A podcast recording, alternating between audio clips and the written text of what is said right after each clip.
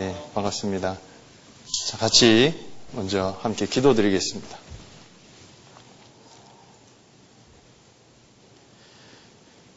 우리를 사랑하시는 자비로우신 우리 아버지 하나님, 영원한 멸망 가운데서 구원하여 주시고 주님의 몸된 교회 가운데 거하게 하시며 성령의 역사 가운데 복음을 위하여 수고하는 사람들로 이 땅에 남은 때에 살게 하심을 진심으로 아버지 하나님께 감사와 찬양을 올립니다. 무가치하고 하나님을 모르는 채로 하나님과 상관없이 살아가던 저희들에게 복음의 소망을 주시고 천국의 영광을 소망하는 삶을 살게 하신 것 진심으로 감사합니다. 오늘 또 이렇게 귀한 자리에 함께 모여 하나님의 말씀을 상고할 수 있는 시간을 허락하심 또한 아버지 하나님께 감사를 드립니다. 함께 모여서 말씀을 상고하는 이 모든 시간도 아버지 하나님 함께하여 주시고 저희에게 말씀을 분별하여 깨달아 알 수 있도록 지혜도 또 총명도 더해 주셔서 하나님의 말씀을 마음에 새기고 그리고 그 말씀을 조차 하루하루 감사함 가운데 살아갈 수 있도록 이 시간 저희 마음을 주관해 주시고 저희의 생각을 또 인도해 주시기를, 지켜주시기를 간절히 기도합니다. 특히 우리 청년들을 위해서 기도합니다. 아버지 하나님, 남은 때 주의 은혜의 복음을 위하여 정말 헌신할 수 있도록 청년의 때에 구별되어져 하나님의 일꾼으로 살아갈 수 있도록 많은 유혹 가운데서도 지켜주시고 주의 말씀으로 하나님의 일꾼으로 더욱 변화시켜 주시고 또 주의 일꾼으로 살아갈 수 있도록 발걸음 지켜주시기를 간절히 기도합니다. 오늘 함께 모여서 교제하는 시종을 주님께만 의탁합니다. 주님 도와주시고 저희들 분별하여 깨달아 알 수 있는 것들을 저희 마음에 기록할 수 있도록 이 시간 역사하여 주시옵소서. 저희를 사랑하시는 우리 주 예수님 이름으로 감사하며 간절히 기도드렸습니다. 아멘. 자, 오늘은 요한복음에 대해서 함께 공부를 하도록 하겠습니다. 먼저 시작하는 말씀은 요한복음에 조금 있다가 찾아보고요. 요한일서에 있는 말씀을 먼저 찾겠습니다. 요한일서 일 장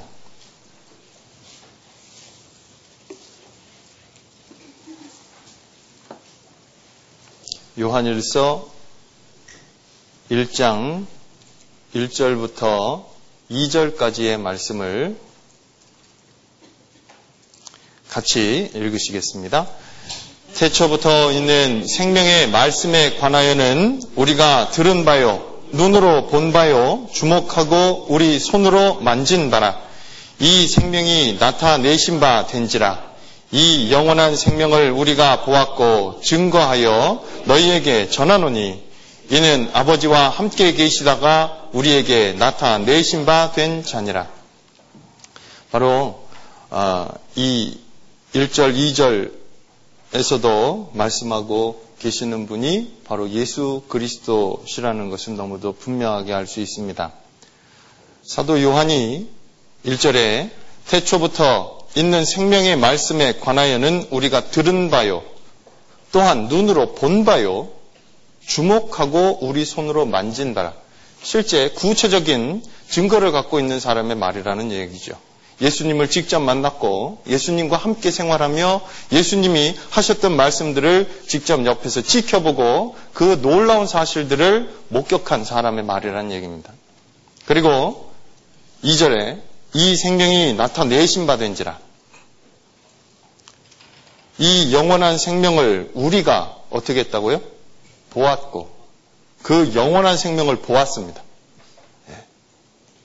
우리는 성경을 통해서 예수 그리스도를 보지만 사도 요한은 직접 주님 바로 곁에서 주님을 직접 보았습니다. 이 영원한 생명을 우리가 보았고 증거하여 너희에게 전하노니 이는 아버지와 함께 계시다가 우리에게 나타내신 바 된 자니라. 바로 그 예수 그리스도에 대해서 자세히 또 성경에 기록해 두셨습니다. 오늘은 그 중에서 우리가 요한복음을 같이 공부를 할 겁니다. 그렇죠? 대답하셔도 되는데. 네.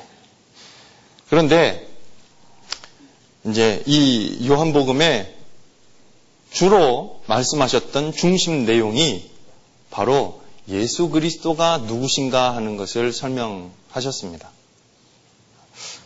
요한복음 이십 장을 찾겠습니다.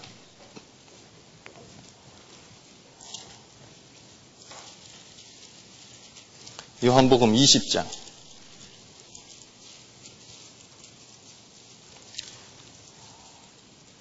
삼십일 절. 오늘 이 구절은 여러 번 같이 읽게 될 겁니다. 아마 오늘 함께 공부하고 끝나고 나가실 때쯤 되면 이 구절은 다 외우고 나가지 않을까 하는 생각이 듭니다. 이 지금 찾게 되는 요한복음 이십 장 삼십일 절 이 말씀이 요한복음을 기록한 목적이기 때문에 그렇습니다. 함께 읽으시겠습니다. 오직 이것을 기록함은 너희로 예수께서 하나님의 아들 그리스도이심을 믿게 하려 함이요. 또 너희로 믿고 그 이름을 힘입어 생명을 얻게 하려 함이니라.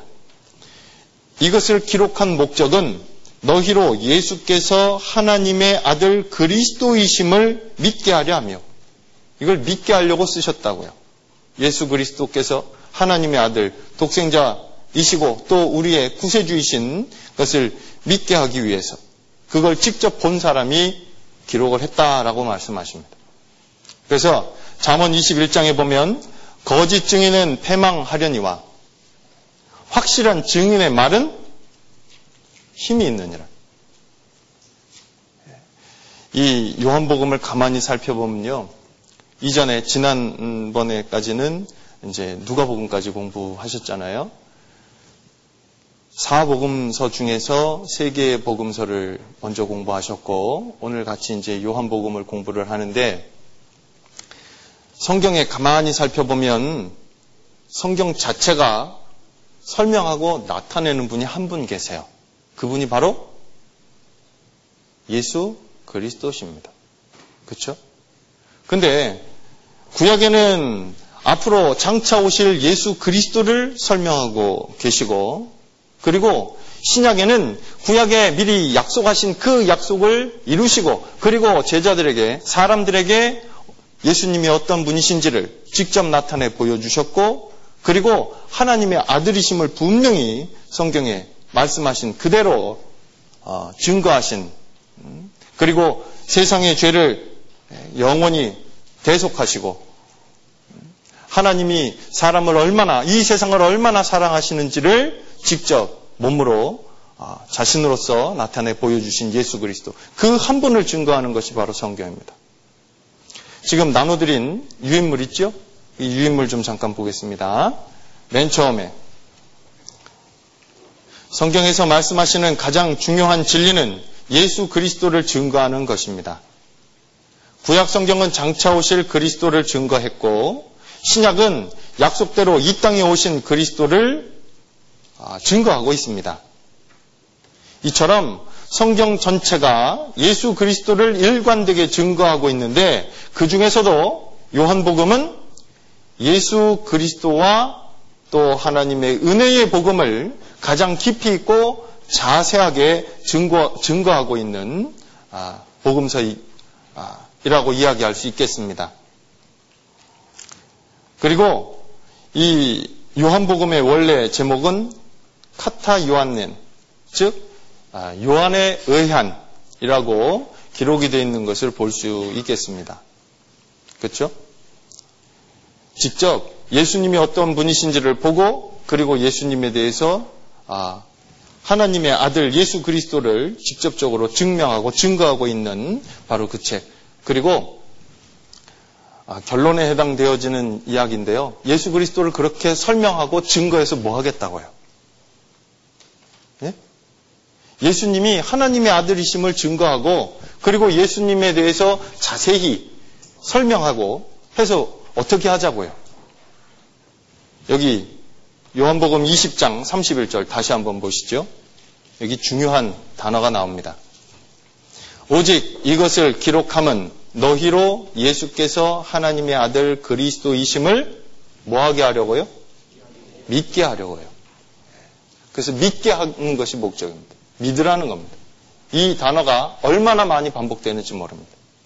구체적인 증거를 제시하고 믿을 수 있도록 하기 위해서 성경을 기록하셨습니다.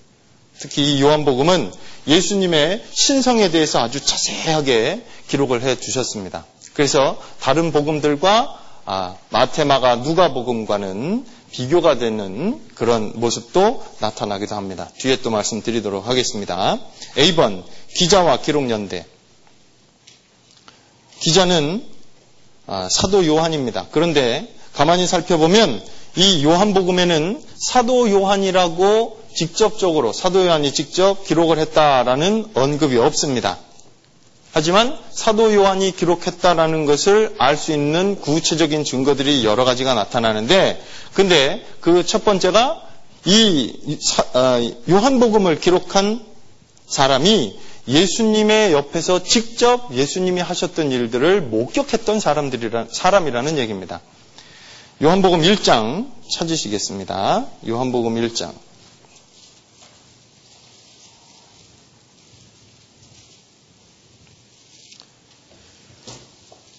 십사 절. 말씀이 육신이 되어 우리 가운데 거하심에 우리가 그 영광을 보니 아버지의 독생자의 영광이요 은혜와 진리가 충만하더라. 우리가 그 영광을 보니, 이 말씀이 육신이 돼서 우리 가운데 거하시는 것을 직접 본 사람이에요.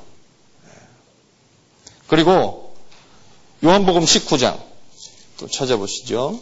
요한복음 십구 장.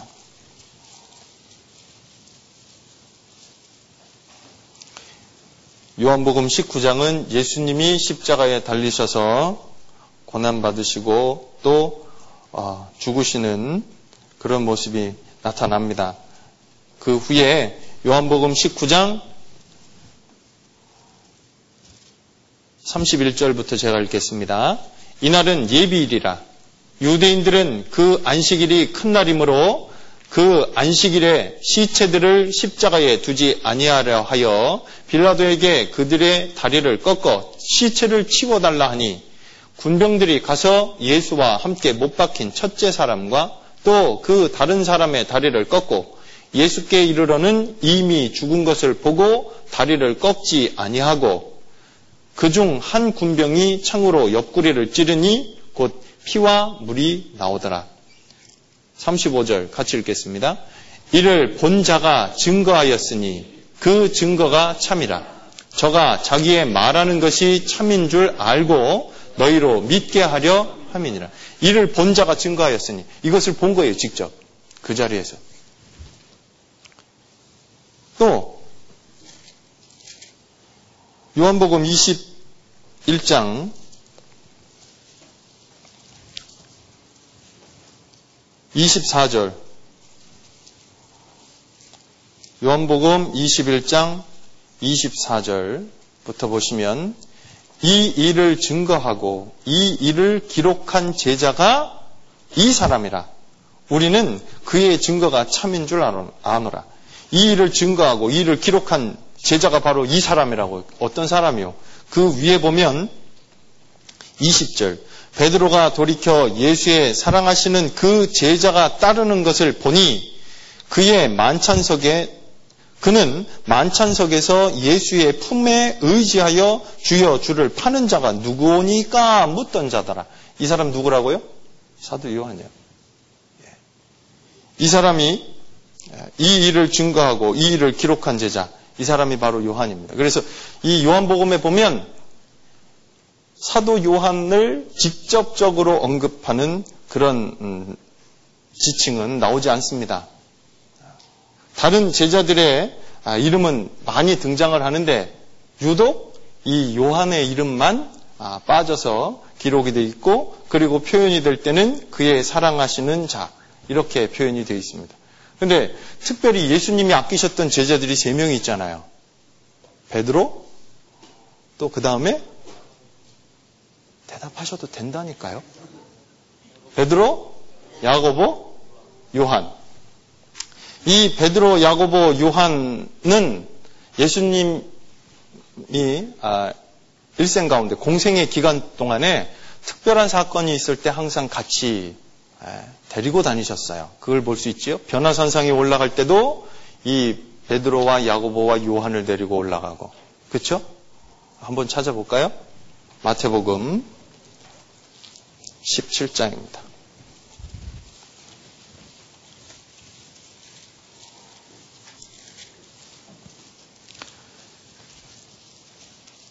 마태복음 십칠 장 일 절.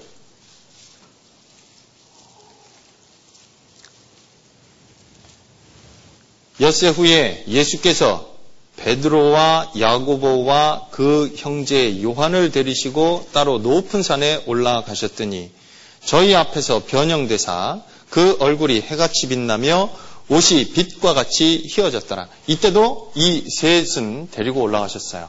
그렇죠? 그리고 회당장 야이로의 딸이 죽었을 때 그 야이로의 딸을 살리려고 들어가실 때도 그 부모와 함께 이 베드로, 야고보, 요한은 데리고 들어가십니다. 그렇죠? 누가복음 팔 장에 나옵니다.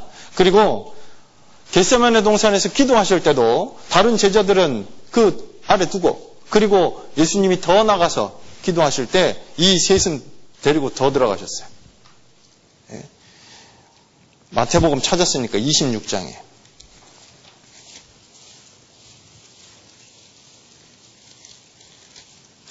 마태복음 이십육 장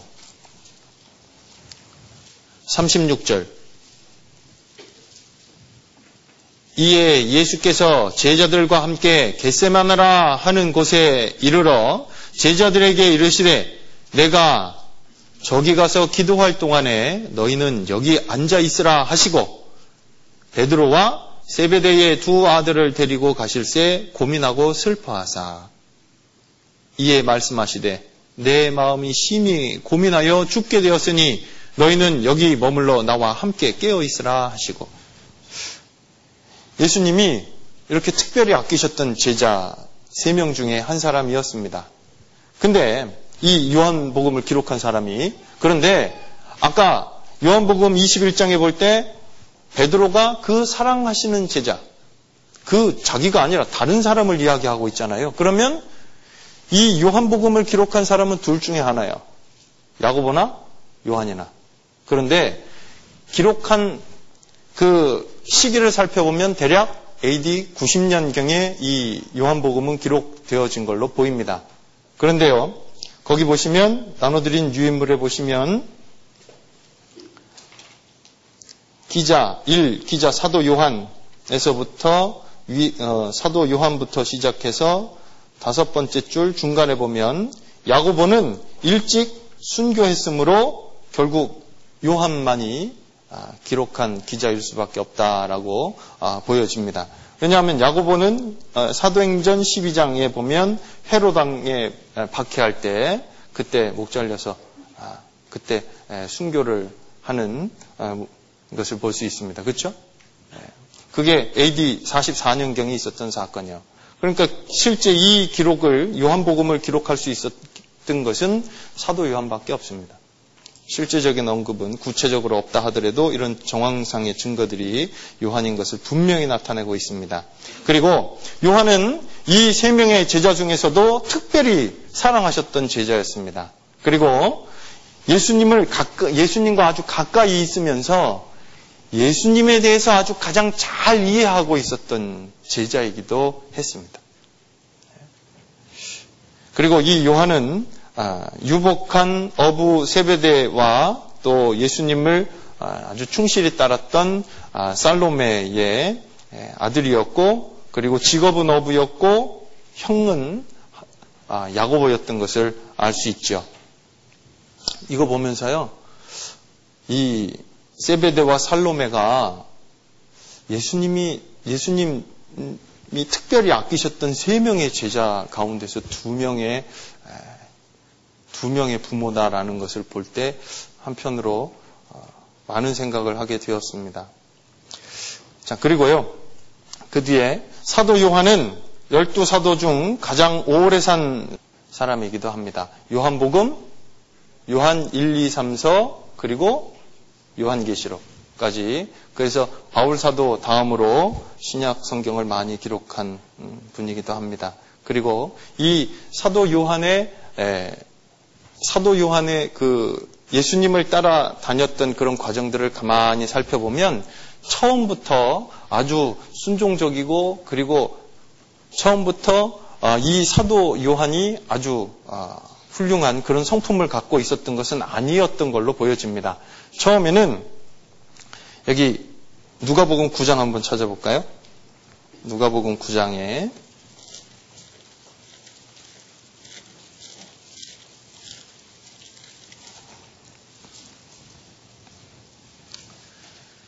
누가복음 구 장 오십일 절에 보시면, 예수께서 승천하실 기약이 차감해 예루살렘을 향하여 올라가기로 굳게 결심하시고 사자들을 앞서 보내심에 저희가 가서 예수를 위하여 예비하려고 사마리아인의 한촌에 들어갔더니 예수께서 예루살렘을 향하여 가시는 고로 저희가 받아들이지 아니하는지라. 제자 야고보와 요한이 이를 보고 가로되, 주여, 우리가 불을 명하여 하늘로 쫓아내려 저희를 멸하라 하기를 원하시나이까?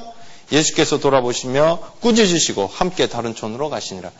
아니, 예수님을 영접하지 않으니까요, 우리가 기도해가지고 예, 하늘로부터 불이 내려와가지고 확 살라버릴까요? 되게 급한 거예요. 그러니까 마가복음에 보면 아, 이 이 마가복음에 보면 제자들, 열두 제자를 하나하나 소개하시면서 마가복음 삼 장에 보면 이 야고보와 요한을 우레야, 우레의 아들 이라는 보아너게라는 그런 별명을 주시는 것을 볼 때 굉장히 처음에는 예수님을 따랐던 처음의 모습은 성급했던, 그리고 굉장히 이렇게 막 불같은 그런 모습을 갖고 있었던 사람이었던 걸로 보여집니다. 그런데 이분의 이 요한복음뿐만 아니라 요한 일, 이, 삼서와 또 요한계시록, 계시록은 요한계시록은 앞으로 있을 일에 대해서 자세히 말씀하신 거니까요. 요한 일, 이, 삼서와 요한복음을 가만히 살펴보면 사도 요한의 메시지는 너무도 분명합니다.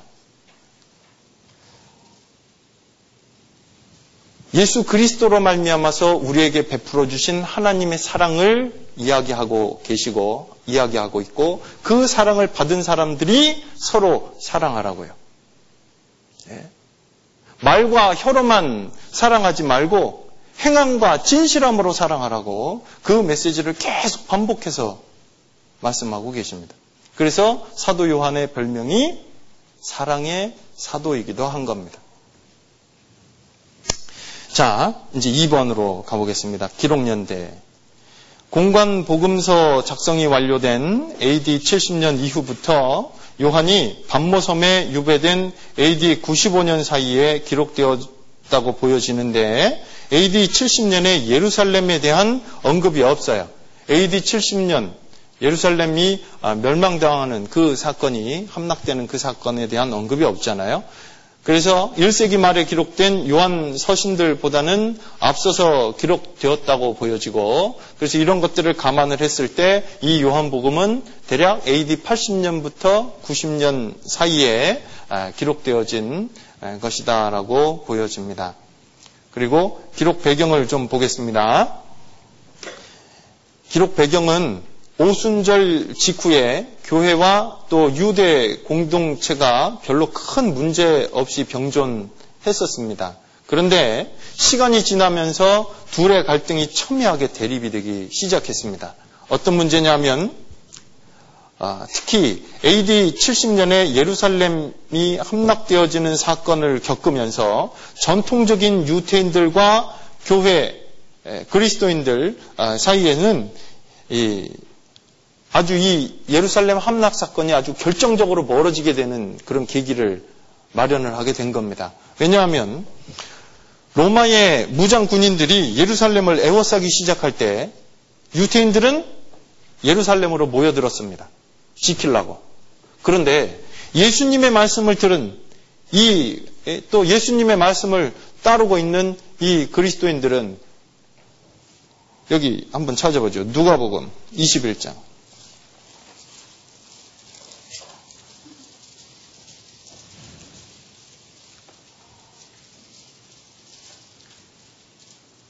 이십 절부터 이십일 절까지 같이 읽겠습니다. 너희가 예루살렘이 군대들에게 에워싸이는 것을 보거든 그 멸망이 가까운 줄을 알라. 그때에 유대에 있는 자들은 산으로 도망할지며 성내에 있는 자들은 나갈지며 촌에 있는 자들은 그리로 들어가지 말지어다. 예수님이 하신 말씀이잖아요. 그러니까 이 말씀을 따르고 있는 사람들은 로마 군인들이 예루살렘을 에워싸고 있다가 한번 포위를 풀었습니다. 로마로 다시 돌아갔죠. 예. 그러고 나서 다시 이제 포위를 하게 되는 그 사이에 예루살렘에 있었던 이 그리스도인들은 다 피신을 해버린 겁니다. 그랬더니 문제는 예루살렘이 함락되어지고 난 다음에 생겨버렸어요.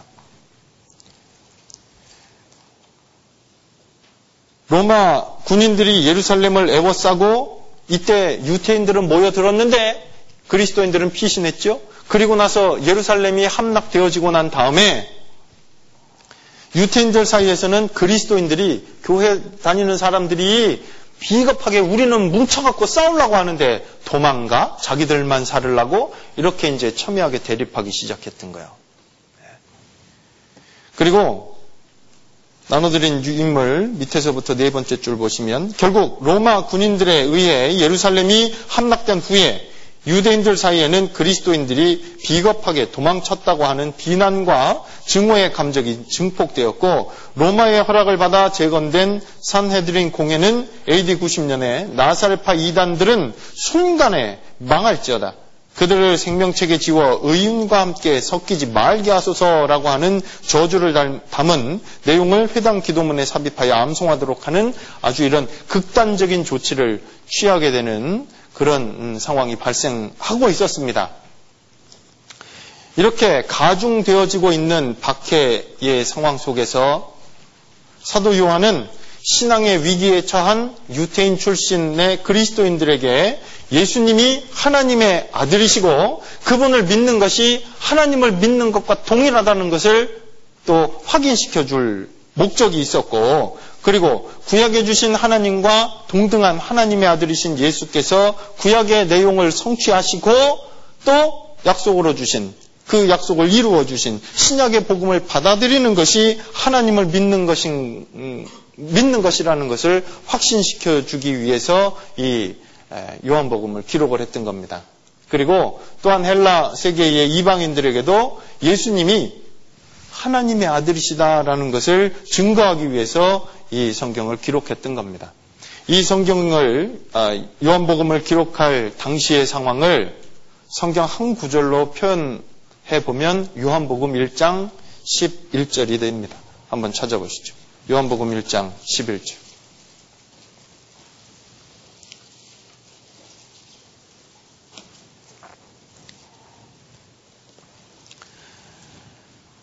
같이 읽겠습니다. 자기 땅에 오매 자기 백성이 영접지 아니하였으나. 오셨지만 자기 땅에 오셨지만 영접지 않았습니다. 그리고 많은 증거들을 보여주셨지만 믿지 않습니다.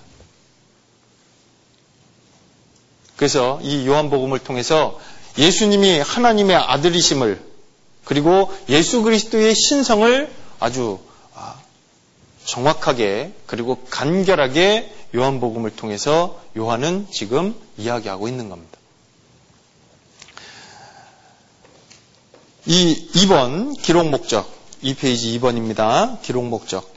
여기 보시면 예수는 누구인가? 라는 주제는 참으로 중요한 주제입니다. 그렇죠?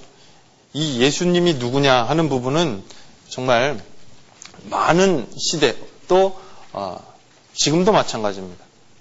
이것을 잘못 해석함으로 말미암아서 많은 이단도 나타나기도 하고 하는 아주 중요한 주제이기도 합니다. 그런데 사도 요한은 당시 예수님을 단지 하나님께로부터 능력을 받은 한 선지자 정도로만 여기는 에비온파나 또 예수님이 한 훌륭하고 지혜로운 음, 예수라고 하는 한 훌륭하고 지혜로운 인간에게 그리스도가 세례받을 때 잠깐 임했다가, 그리고 예수님이 십자가에 달려서 돌아가시기 전날 밤에 그 그리스도가 떠나셨다고 하는, 그 당시에 이걸 가르쳤던 사람들이 있었어요. 케린투스라고. 근데 이 사람들의 가르침을 정면으로 지금 반박하고 있는 겁니다. 그래서 예수는 한 인간일 뿐이냐, 아니면 정말 예수 그리스도가, 예수님이 신적인 그리스도와 별개의 존재냐, 그러면 아니면 동일한 존재냐, 이런 부분들을 명확하게 설명하고 있는 책이 바로 요한복음입니다. 그래서 예수님의 신성에 대해서 아주 자세하게 그리고 신학적으로 설명해 놓은 책입니다. 이 예수님이 잡히셔서 순환당하실 때 대제사장이 예수님에게 물어봐요. 내가 정말 하나님의 아들이냐고. 마태복음 이십육 장입니다.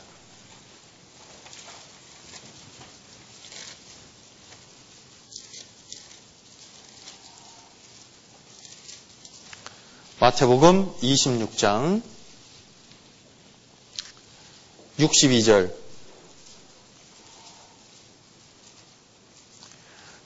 대제사장이 일어서서 예수께 묻되 아무 대답도 없느냐? 이 사람들의 너를 치는 증거가 어떠하뇨? 하되, 성전을 헐고 사흘에 다시 지을 수 있다라고 이렇게 고소했거든요. 그랬더니 이 사람들이 그런 증거 갖고 지금 당신을 고소하고 있고 당신을 치는 중인데, 당신은 지금 이 사람들이 얘기하는 것에 대한 증거가 없냐고 그걸 물어보고 있죠. 육십삼 절에 예수께서 잠잠하시거늘 대제사장이 가로되, 내가 너로 살아계신 하나님께 맹세하게 하노니 내가 하나님의 아들 그리스도인지 우리에게 말하라. 예수께서 가라사대 내가 말하였느니라. 그러나 내가 너희에게 이르노니 이후에 인자가 권능의 우편에 앉은 것과 하늘 구름을 타고 오는 것을 너희가 보리라 하시니, 이에 대제사장이 자기 옷을 찢으며 가로되 저가 참남한 말을 하였으니 어찌 더 증인을 요구하리요? 보라, 너희가 지금 이 참남한 말을 들었도다. 하나님과 하나님의 아들이라고 얘기하는 것이 참남되다고 자기 생각을 갖고 얘기하는 거예요. 예수님은 예수님이 사셨던 그 생애 가운데 예수님이 하셨던 일을 가만히 살펴보면 하나님의 아들이신 것을 분명히 증거하고 있습니다. 근데 이스라엘 사람들은 그것을 보아도 믿지 못했습니다. 보고도 못 믿은 겁니다. 그래서 이 사도 요한이 이, 이러한 배경을 갖고 있는 이 사람들, 이러한 환경 가운데 하나님의 아들 예수 그리스도를 대하고 있는 사람들에게 하나님의 아들 되심을, 독생자 예수 그리스도의 신성을 명확하게 설명하기 위해서 이 성경을 기록하게 된 겁니다. 아까 요한복음을 기록한 기록 목적이 몇 장 몇 절이라고요? 요한복음 이십 장 찾아서 같이 읽겠습니다. 오늘 이 말씀은 외우고 갑니다. 요한복음 이십 장 삼십일 절 같이 읽으시겠습니다. 오직 이것을 기록함은 너희로 예수께서 하나님의 아들 그리스도이심을 믿게 하려 함이요, 또 너희로 믿고 그 이름을 힘입어 생명을 얻게 하려 함이니라. 예수 그리스도의, 예수 그리스도께서 하나님의 아들이심과 또 예수 그리스도를 믿음으로 말미암아 영생을 얻게 되는 것을 설명하기 위해서 이것을 기록한 겁니다. 그리고 이 예수님이 하나님의 아들이심을 믿게끔 하려고 기록하는데, 이 요한복음에는 많은 그런 기적들, 예수님이 행하셨던 많은 사건들을 일일이 다 기록하지 않으셨다라는 그런 특징이 또 하나 있어요. 여기 보면 그 뒤에 요한복음 이십일 장 이십오 절, 요한복음 이십일 장 이십오 절입니다. 요한복음의 맨 마지막 절이지요. 이 말씀도 같이 읽으시겠습니다. 예수의 행하신 일이 이 외에도 많으니 만일 낱낱이 기록된다면 이 세상이라도 이 기록된 책을 두기에 부족할 줄 아노라. 이 다 일일이 기록하지 않았다는 얘기야. 그럼 어떻게 이 요한복음에 있는 사건들이나 이 내용들을 요한이 기록을 했을까? 어떠한 목적을 가지고? 예, 예수님이 하나님의 아들이심을 증거할 수 있는 사건들만 선택적으로 취합을 했고 선택적으로 기록을 했다는 겁니다. 그리고 예수님이 하나님의 아들이신 것을 증명하고 증거하는 데 있어서 좀 다른 각도에 볼 수 있는 것들은 다 뺐어요. 그리고 다 알고 있는 내용이지만 이 요한복음은 마태, 마가, 누가 복음보다 뒤에 기록된 성경이에요. 그러다 보니까 먼저 이 마태, 마가, 누가 복음에 기록되어진 내용을 요한이 알아요. 그리고 그 내용을 토대로 그것에서 빼고 또 예, 그리고 예수 그리스도의 하나님의 아들 되신 그 신성에 대한 것들만 신성의, 신성을 나타내는 그런 사건들만 골라서 성경에 기록을 한 것을 알 수 있겠습니다. 그 얘기가 그 밑에 나오죠.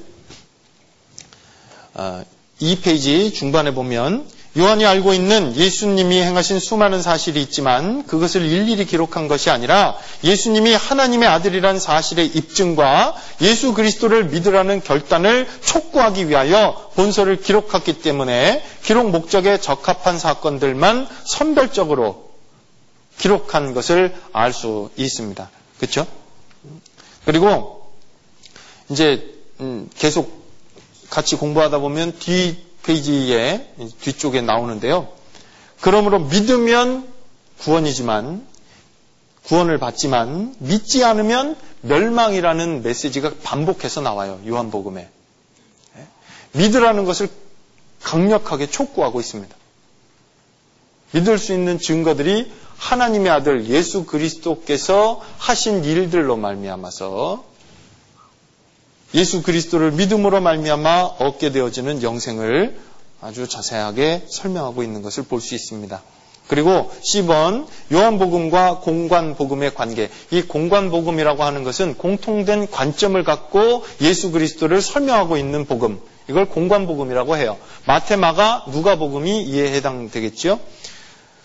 여기 보시면요. 그 표에 보시면 마태복음은 왕으로 오신 왕같은 주님을 설명하고 있고 마가복음은 종 되신 예수 그리스도를 설명하고 있습니다. 그리고 누가복음은 완전한 사람으로 오신 사람 되신 주님을 설명하고 있고 요한복음은 하나님의 아들 그 신성을 설명하고 있습니다. 그렇죠? 그래서 요한계시록 사 장에 보면 예수님의 이미지를 이 네 동물로 표현을 하고 있는데요. 또 한번 찾아보시죠. 요한계시록 사 장.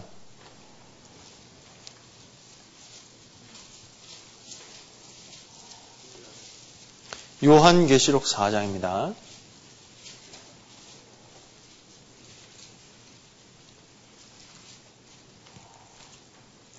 요한계시록 사 장 칠 절.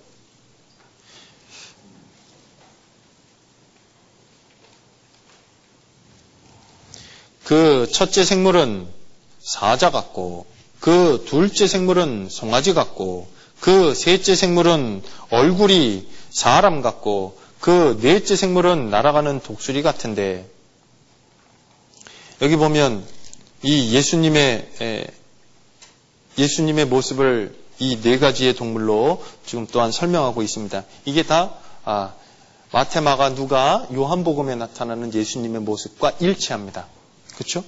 사자 같은 것은 마태복음에 해당이 되는 거고 송아지 같은 예, 종의 모습으로 오시는 아, 소의 모습으로 나타나는 것은 마가복음에 해당되고 그리고 인자의 모습으로 사람의 예, 모습으로 나타나는 건 누가복음에 해당되어지고요. 독수리, 신성에 해당되어지는 아, 내용을 말씀하실 때 이 독수리에 대해서도 말씀하시는데 이것은 요한복음에 해당되는 것을 볼 수 있습니다. 그렇죠? 그리고 이 보시면 마태, 마가, 누가복음에 보면 예수님이 행하셨던 많은 기적들을 설명을 하고 있습니다. 그런데 요한복음은 굉장히 적어요. 상대적으로 적다는 얘기입니다. 그리고 비유에 대해서도 마태마가 누가복음에 비해서 요한복음은 굉장히 적은 것을 볼 수 있죠. 선택적으로 예수 그리스도께서 하나님의 아들이신 것을 나타낼 수 있는 사건들만 모아서 기록을 했다라는 얘기입니다. 그리고 이제 삼 페이지로 넘어가서 보시면 공관복음과 요한복음을 아, 나눠서 비교를 해 놓았는데, 공관복음에는 예수님을 설명을 하는데 외형적으로 설명을 하는 모습들이 많이 나옵니다. 그래서 예수님을 묘사를 하고 있고, 요한복음은 예수님 자체에 대해서 설명을 하고 있어요. 예수님이 하나님의 아들이신 것을 설명하는 내용이 주를 이루고 있습니다.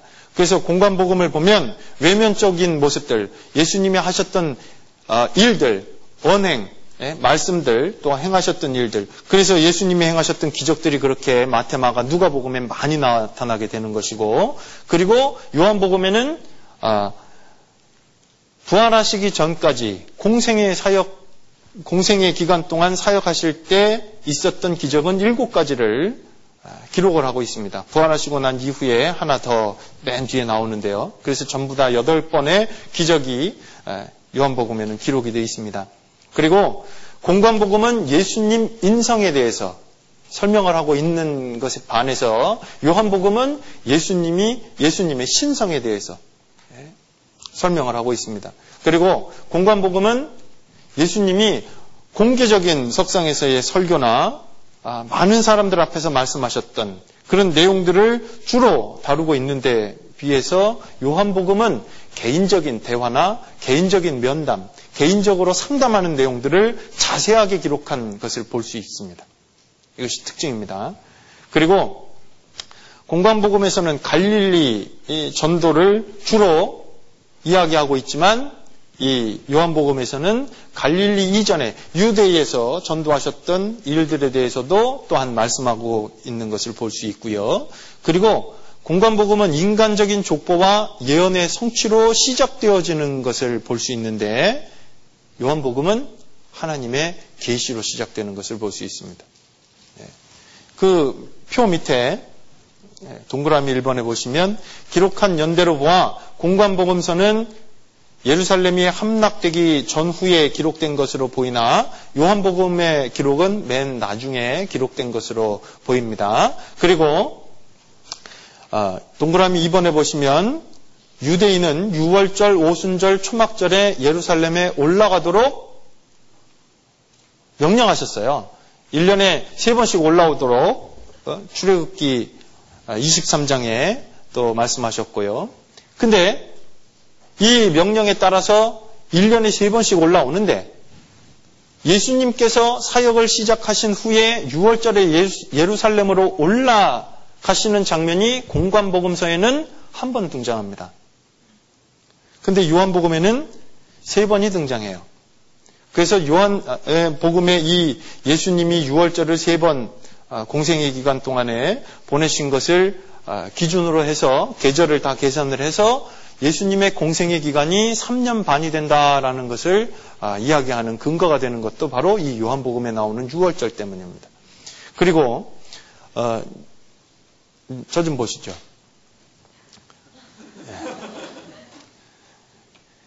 이제 이걸 한번 좀 써보면 좋겠어요.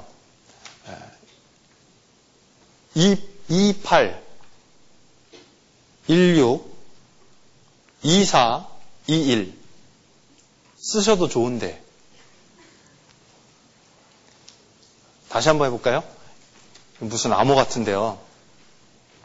이십팔, 일십육. 이십팔에 십육이잖아요. 그리고 이십사, 이십일. 이게 뭐냐면 마태, 마가, 누가, 요한복음의 장수예요. 그렇죠? 왜 이 말씀을 드렸냐면 마태, 마가, 누가복음은 기록되어진 것이 순차적으로 기록이 됐어요.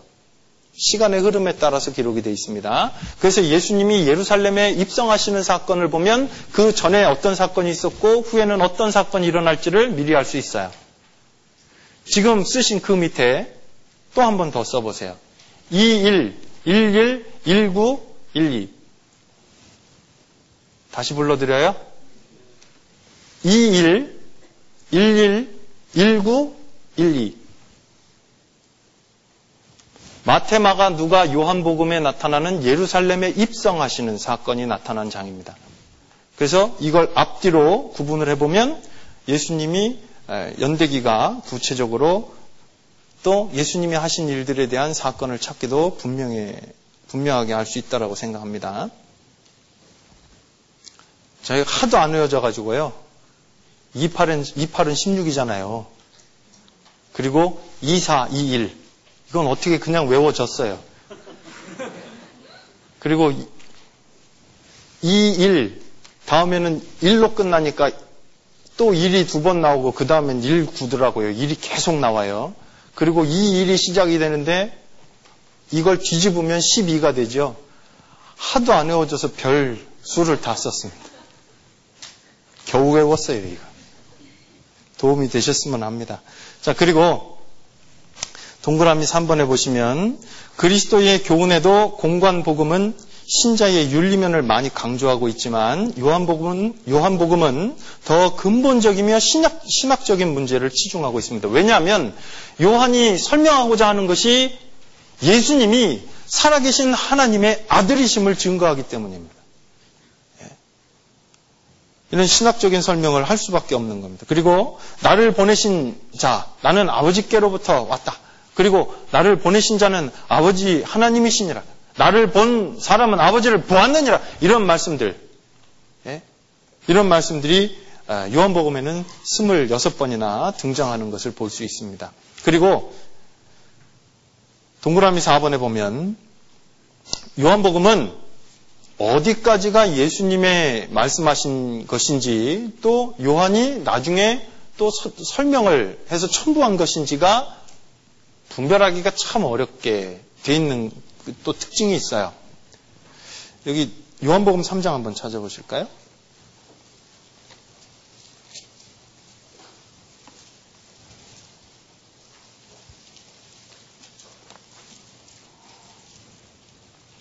요한복음 삼 장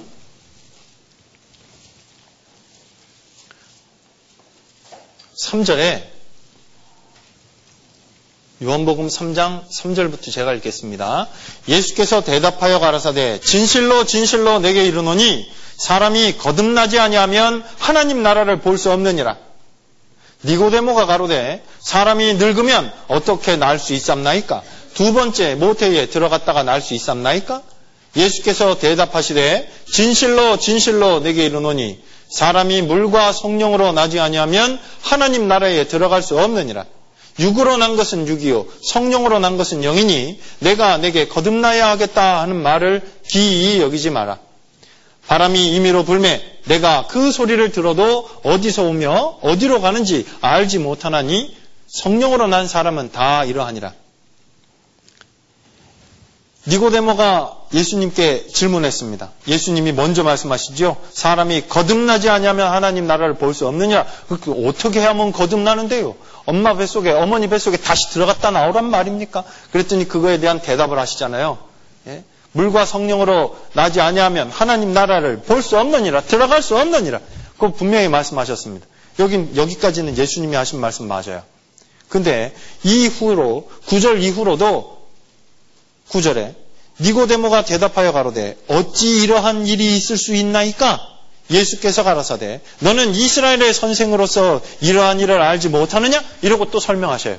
근데 이 대답하신 것이 어디까지가 예수님이 말씀하신 건지를 모른다는 거야.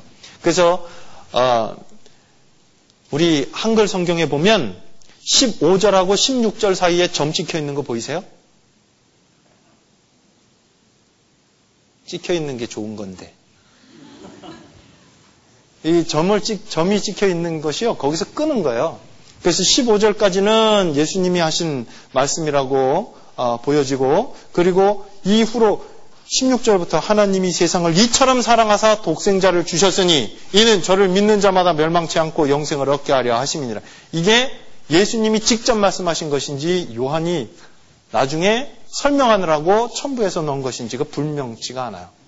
이런 것이 성경에 많이 나옵니다. 요한복음에. 그리고 찾으신 김에 하나 더 보죠. 그 앞에 요한복음 이 장에 요한복음 이 장 십구 절부터 보시면 예수께서 대답하여 가라사대 너희가 이 성전을 헐라 내가 사흘 동안에 일으키리라. 유대인들이 가로되 이 성전은 사십육 년 동안 지었거늘 내가 삼 일 동안에 일으키겠느냐 하더라. 그러나 예수는 성전된 자기 육체를 가리켜 말씀하신 것이라. 이십이 절 같이 읽겠습니다. 죽은 자 가운데서 살아나신 후에야 제자들이 이 말씀하신 것을 기억하고 성경과 및 예수의 하신 말씀을 믿었더라. 이 말씀하신 것은 이미 예수님이 예루살렘에 올라가셨을 때 그때 있었던 사건을 기록을 하면서 그 말씀의 뜻은 나중에 예수님이 죽으시고 부활하신 다음에 그게 깨달아진 것을 여기다 기록을 한 거예요. 근데 앞에 나오잖아요. 그러니까 요한복음은 순차적으로 설명을 한 것이 아니라 어떤 상황이 있고 사건이 있으면 그 상황과 사건에 맞는 하나님의 아들 되신 예수 그리스도를 나타내는 거기에 온갖 포인트를 맞춰서 성경을 기록했다 하는 것을 볼 수 있어요. 여기뿐만 아니라 시간이 없어서 오늘 다는 못 찾아볼 거니까 그냥 거기다 한번 써놓으세요. 요한복음 칠 장 삼십칠 절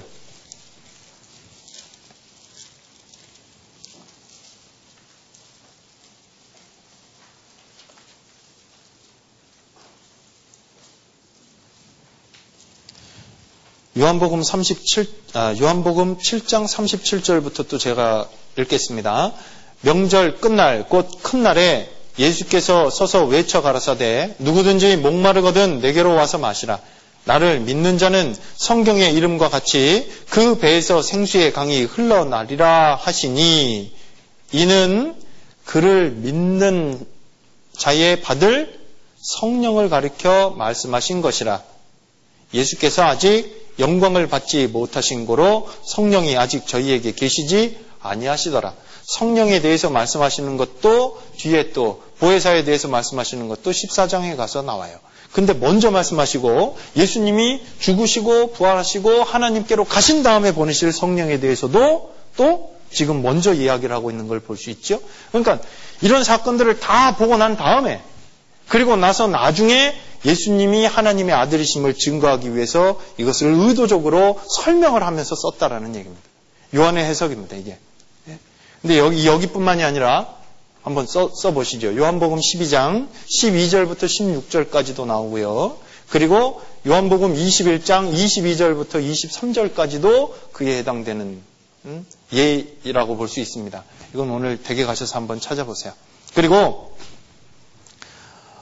어, 요, 어, 동그라미 육 번을 보겠, 보겠습니다. 동그라미 육 번에 보시면 요한복음은 베들레헴 마구간에서 시작되는 것이 아니라 태초로부터 시작합니다. 그래서 계보의 기록이나 예수님의 탄생, 그리고 예수님의 어린 유년 시기, 그리고 세례, 시험받으심, 변모, 그 다음에 승천하심 이런 것들에 대해서는 언급하시지 않고 있습니다. 다른 복음서의 다윗의 자손, 인자라는 말 대신에 하나님의 아들이라고 표현되어져 있는 것도 어, 이 예수님의 신성에 대해서 말씀하시는 것이다 라고 볼 수 있겠습니다. 자, 마태복음 일 장 일 절엔 어떻게 시작이 되죠? 예? 아브라함과 다윗의 자손 예수 그리스도의 세계라. 그 다음에 마가복음 일 장 일 절은 하나님의 아들 예수 그리스도 복음의 시작이라. 누가복음은요? 누가복음은 어떻게 시작이 돼요? 우리 중에 이루어진 사실에 대하여. 그렇죠? 예. 근데 요한복음 일 장 일 절은 시작하는 것이요. 다른 복음서 시작하는 것과 차원이 달라요. 찾아보겠습니다. 다 외우고 계시겠지만 찾아서 같이 읽으시겠습니다. 요한복음 일 장 일 절 스케일이 다릅니다. 같이 읽으시겠습니다. 태초에 말씀이 계시니라. 이 말씀이 하나님과 함께 계셨으니 이 말씀은 곧 하나님이시라. 태초에 말씀이 계시니라. 여기부터 시작됩니다. 요한복음은. 창조하실 때 계셨던 분이 아니라 그 이전부터 계셨던 거예요. 원래 계셨어요. 태초에 만물이 만들어지기 이전에 그때부터 계셨던 분입니다. 이 말씀이 하나님과 함께 계셨으니 이 말씀은 곧 하나님이시라. 근데 그 말씀이 육신을 입고 사람들 가운데 오셨어요. 그분이 누구라고요? 예수 그리스도십니다. 그걸 증명하고 있습니다. 그리고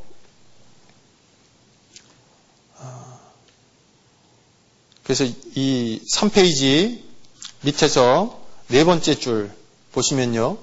요한복음은 예수님이 하나님의 아들이라는 것을 설명하는 기록 목적에 부합되게 요한에 의해 의도적으로 선택되고 의도적으로 생략되어져 기록이 된 특징을 갖고 있습니다. 그리고 이 번 공관복음에 생략된 부분이 요한복음에서 재조명되는 경우가 있습니다. 예를 들면 예수님이 베드로와 안드레 그리고 요한과 야고보에게 나를 따라오너라고 말씀하시면서 제자로 부르시는 그 장면이 마태복음 사 장에 나오죠. 근데 여기 거기 마태복음 사 장 십팔 절부터 이십 절까지 찾아놓은 말씀을 보시면 갈릴리 해변에 다니시다가 두 형제 곧 베드로라 하는 시몬과 그 형제 안드레가 바다에 금을 던지는 것을 보시니 저희는 어부라 말씀하시되 나를 따라오너라 내가 너희로 사람을 낚는 어부가 되게 하리라 하시니 저희가 곧 그물을 버려두고 예수를 좇으니라. 언제 봤다고? 예? 아니 갑자기 마태복음만 읽고 있다 보면 예수님이 일 잘하고 있는 이 젊은이들을 부르셨어요. 근데 언제 봤다고 예수님 오라고 하니까 따라가냐고요. 그 얘기가 요한복음에 나와요. 요한복음 일 장 사십 절부터 사십이 절까지 거기 찾아놓은 말씀을 같이 읽으시겠습니다. 요한의 말을 듣고 예수를 좇는 두 사람 중에 하나는 시몬 베드로의 형제 안드레라. 그가 먼저 자기의 형제 시몬을 찾아 말하되 우리가 메시아를 만났다 하고 메시아는 번역하면 그리스도라. 데리고 예수께로 오니 예수께서 보시고 가라사대 내가 요한의 아들 시몬이니 장차 게바라 하리라 하시니라. 게바는 번역하면 베드로라. 이 순서가 이렇게 되는 거예요. 나를 따라오라고 말씀하셨을 때가 마태복음에 나오는 그때가 처음에 만난 그런 상황이 아니라 이미 이 요한복음 일 장에 지금 우리가 같이 읽은 이 장면이 예수님과 제자들이 처음 만나는 그런 장면입니다. 그리고 이때로부터 예수님을 따라다녔던 거예요.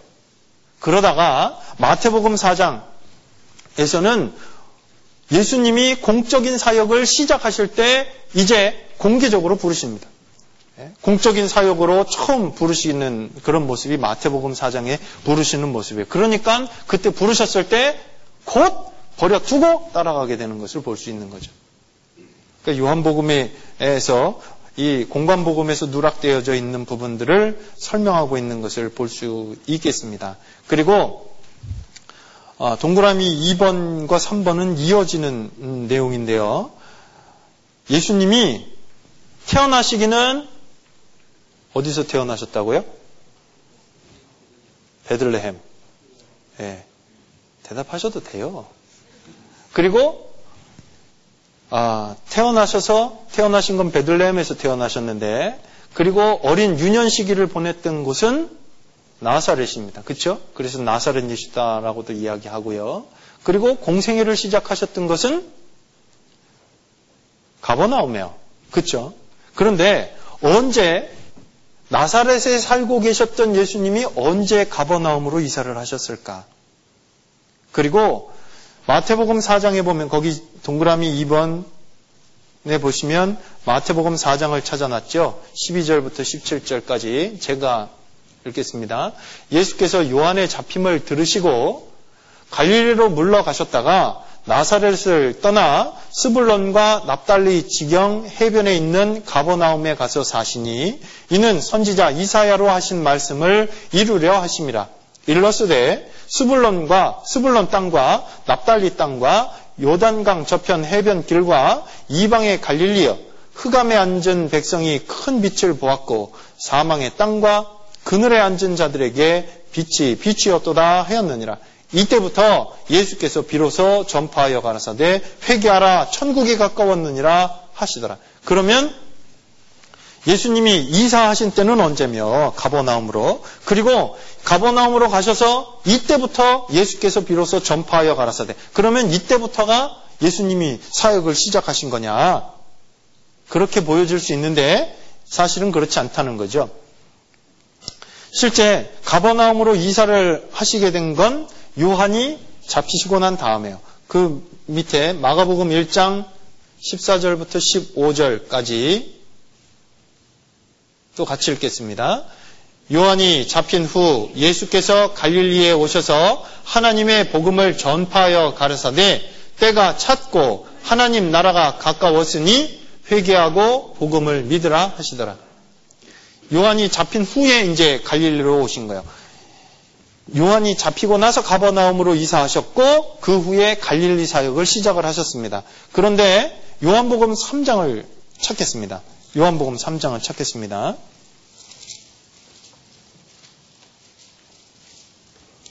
그러면 여기 요한복음 삼 장에 나오는 이 말씀은 무슨 말씀일까? 요한복음 삼 장 이십이 절. 이후에 예수께서 제자들과 유대 땅으로 가서 거기 함께 유하시며 세례를 주시더라. 요한도 살렘 가까운 에논에서 세례를 주니 거기 물들이 많음이라. 사람들이 와서 세례를 받더라.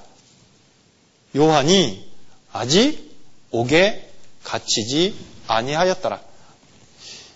이 기준이 되는 요한이 옥에 갇히는 사건 가만히 살펴보면 요한이 갇히기 이전에 예수님이 세례를 주시고 또 전도하셨어요. 근데 그 지역은 갈릴리 지역이 아니라는 얘기죠.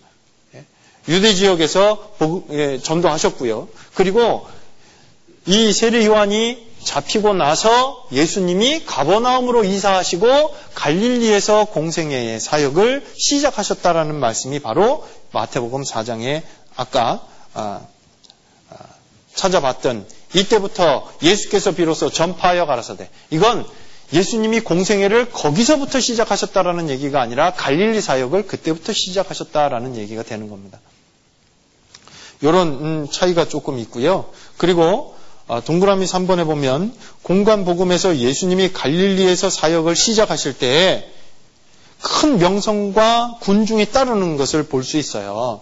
누가복음 사 장에 이 말씀이 나오는데 예수께서 성령의 권능으로 갈릴리에 돌아가시니 그 소문이 사방에 퍼졌고 친히 그 여러 회당에서 가르치심에 무사람에게 칭송을 받으시더라. 그리고 많은 사람들이 따라다닙니다. 예수님을.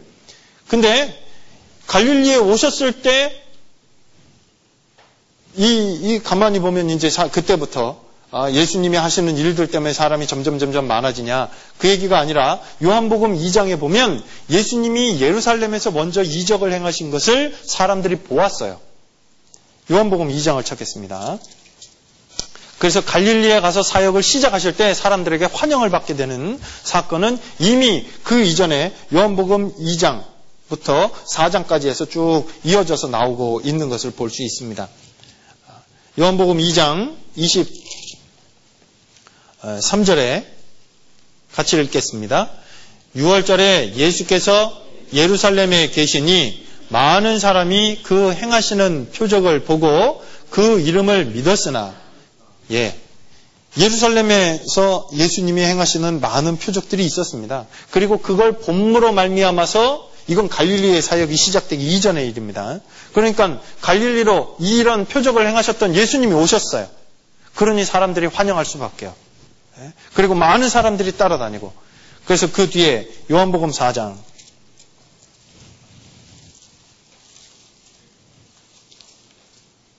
사십삼 절 이틀이 지나매 예수께서 거기를 떠나 갈릴리로 가시며 친히 증거하시기를 선지자가 고향에서는 높임을 받지 못한다 하시고 갈릴리에 이르심에 갈릴리인들이 그를 영접하니 이는 자기들도 명절에 갔다가 예수께서 명절 중에 예루살렘에서 하신 모든 일을 보았음이더라. 이걸 본 사람들이 이제 갈릴리 사역을 하시는 그때에 예수님을 환영하고 예수님을 따르게 되는 그런 모습들을 볼 수 있습니다. 그러니까 이 공관복음에 나타나는 내용들과 이 맨 마지막에 기록되어진 요한복음은 많은 생략되어져 있는, 공관복음에서 생략되어져 있는 부분들을 조명하고 또 비춰주고 또 보여주는 그런 음, 모습들을 찾아볼 수 있겠습니다. 이제 D번을 좀 살펴보겠습니다. 요한복음의 구성. 요한복음은 어떤 주제를 설명하기 위해 먼저 도입 부분으로 어떤 사건과 그 속에 기적과 표적을 보여준 후에 예수님의 가르침을 증거하는 그런 형식으로 구성이 되어져 있습니다. 그리고 이 요한복음은 크게 이렇게 다섯 가지로 구분을 해볼 수 있겠는데요. 요한복음 일 장 일 절부터 십팔 절까지는 서론에 해당되어지는 말씀입니다. 그리고 요한복음 일 장 십구 절부터 십이 장까지는 유대인들에게 행하셨던 공적인 사역에 대한 내용을, 공적인 사역을 설명하고 계시고, 그리고 요한복음 십삼 장부터 십칠 장까지는 제자들과 함께 하시면서 제자들에게, 사랑하는 제자들에게 말씀하셨던 그런 사적인 사역들에 대한 내용이 나옵니다. 그리고 요한복음 십팔 장부터 십구 장에 걸쳐서는 예수님의 순환과 죽으심에 대해서 말씀하고 계시고, 요한복음 이십 장부터 이십일 장까지는 죽음을 이기시고 부활하신 아, 사건에 대해서 말씀을 하고 계십니다. 이제 이걸 좀 하나씩 하나씩 좀 살펴보겠습니다. 먼저 서론 부분입니다. 서론 부분의 특징은 뭐라고요? 말씀이 육신이 되셨어요. 여기 보시면 요한복음 일 장에는 예수님에 대한 네 가지 명칭이 나옵니다.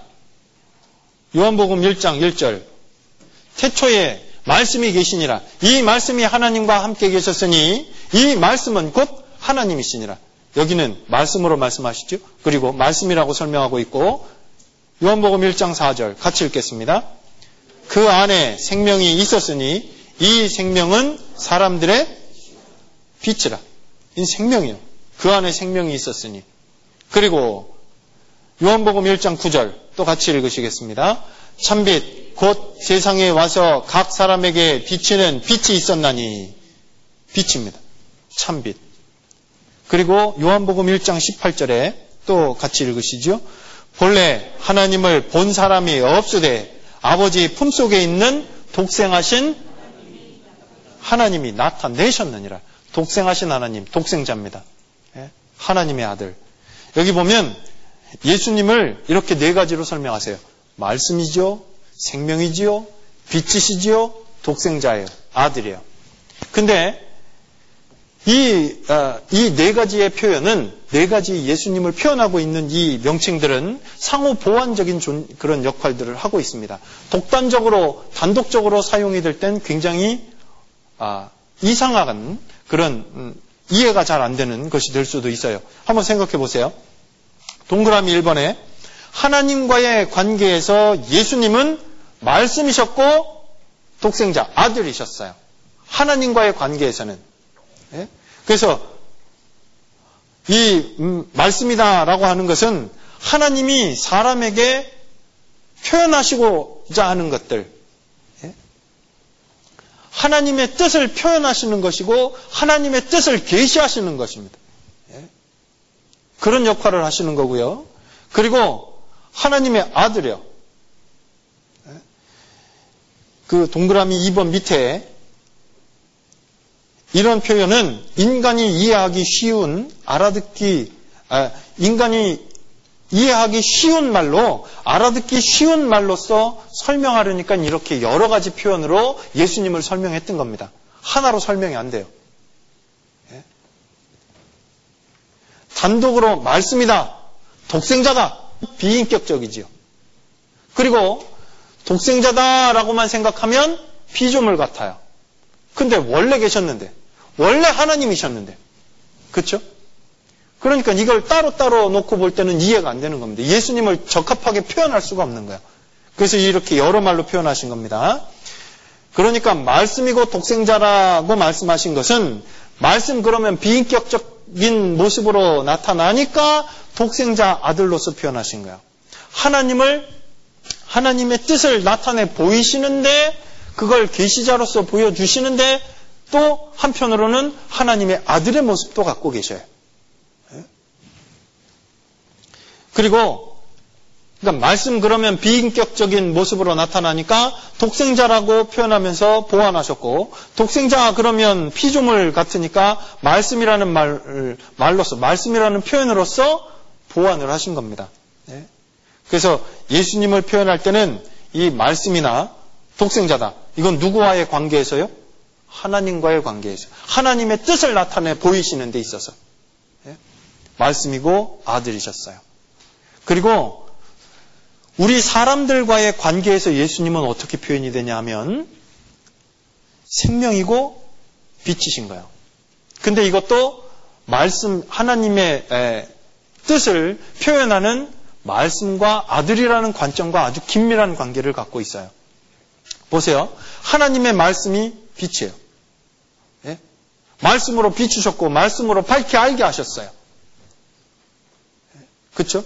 그러니까 빛이라고요. 사람들에게 있어서 예수님은 빛인 겁니다. 하나님의 뜻을 알 수 있게끔 하신 거니까. 그리고 또 하나님의 아들로서 우리 사람에게 나타나 보이실 때는 하나님, 예, 하나님의 아들로서 생명을 주시는 분으로서 우리에게 나타나는 겁니다. 그래서 빛이고 생명으로 나타나는 건 사람에게 대해서 나타날 때 예수 그리스도를 빛이고 생명이다라고도 말씀하실 수 있는 겁니다. 이게 조금 어렵죠. 그래도 이해하셔야 돼요, 이게. 한번 잘 좀 묵상해 보시면 금방 이해하실 수 있을 겁니다. 그리고 제가 설명 좀 말이 어눌해가지고 양해하시고요. 또 여기 한번 보시면 이제 그 중반에 요한복음 일 장 일 절과 요한복음 일 장 십사 절을 비교해 놓았잖아요. 그 위에 위에 두 번째 위에 있는 절부터 읽겠습니다. 은혜와 진리도 마찬가지예요. 요한복음 일 장 십사 절에 나타나죠. 은혜와 진리도 이와 마찬가지인데 예수님의 사역과 관련해서는 예수님을 은혜라고 표현하는 거예요. 그리고 하나님의 말씀과 관련해서는 예수님이 진리예요. 예수님을 우리에게 주신 건 은혜입니다. 그리고 하나님의 말씀과 관련해서는 예수님이 진리입니다.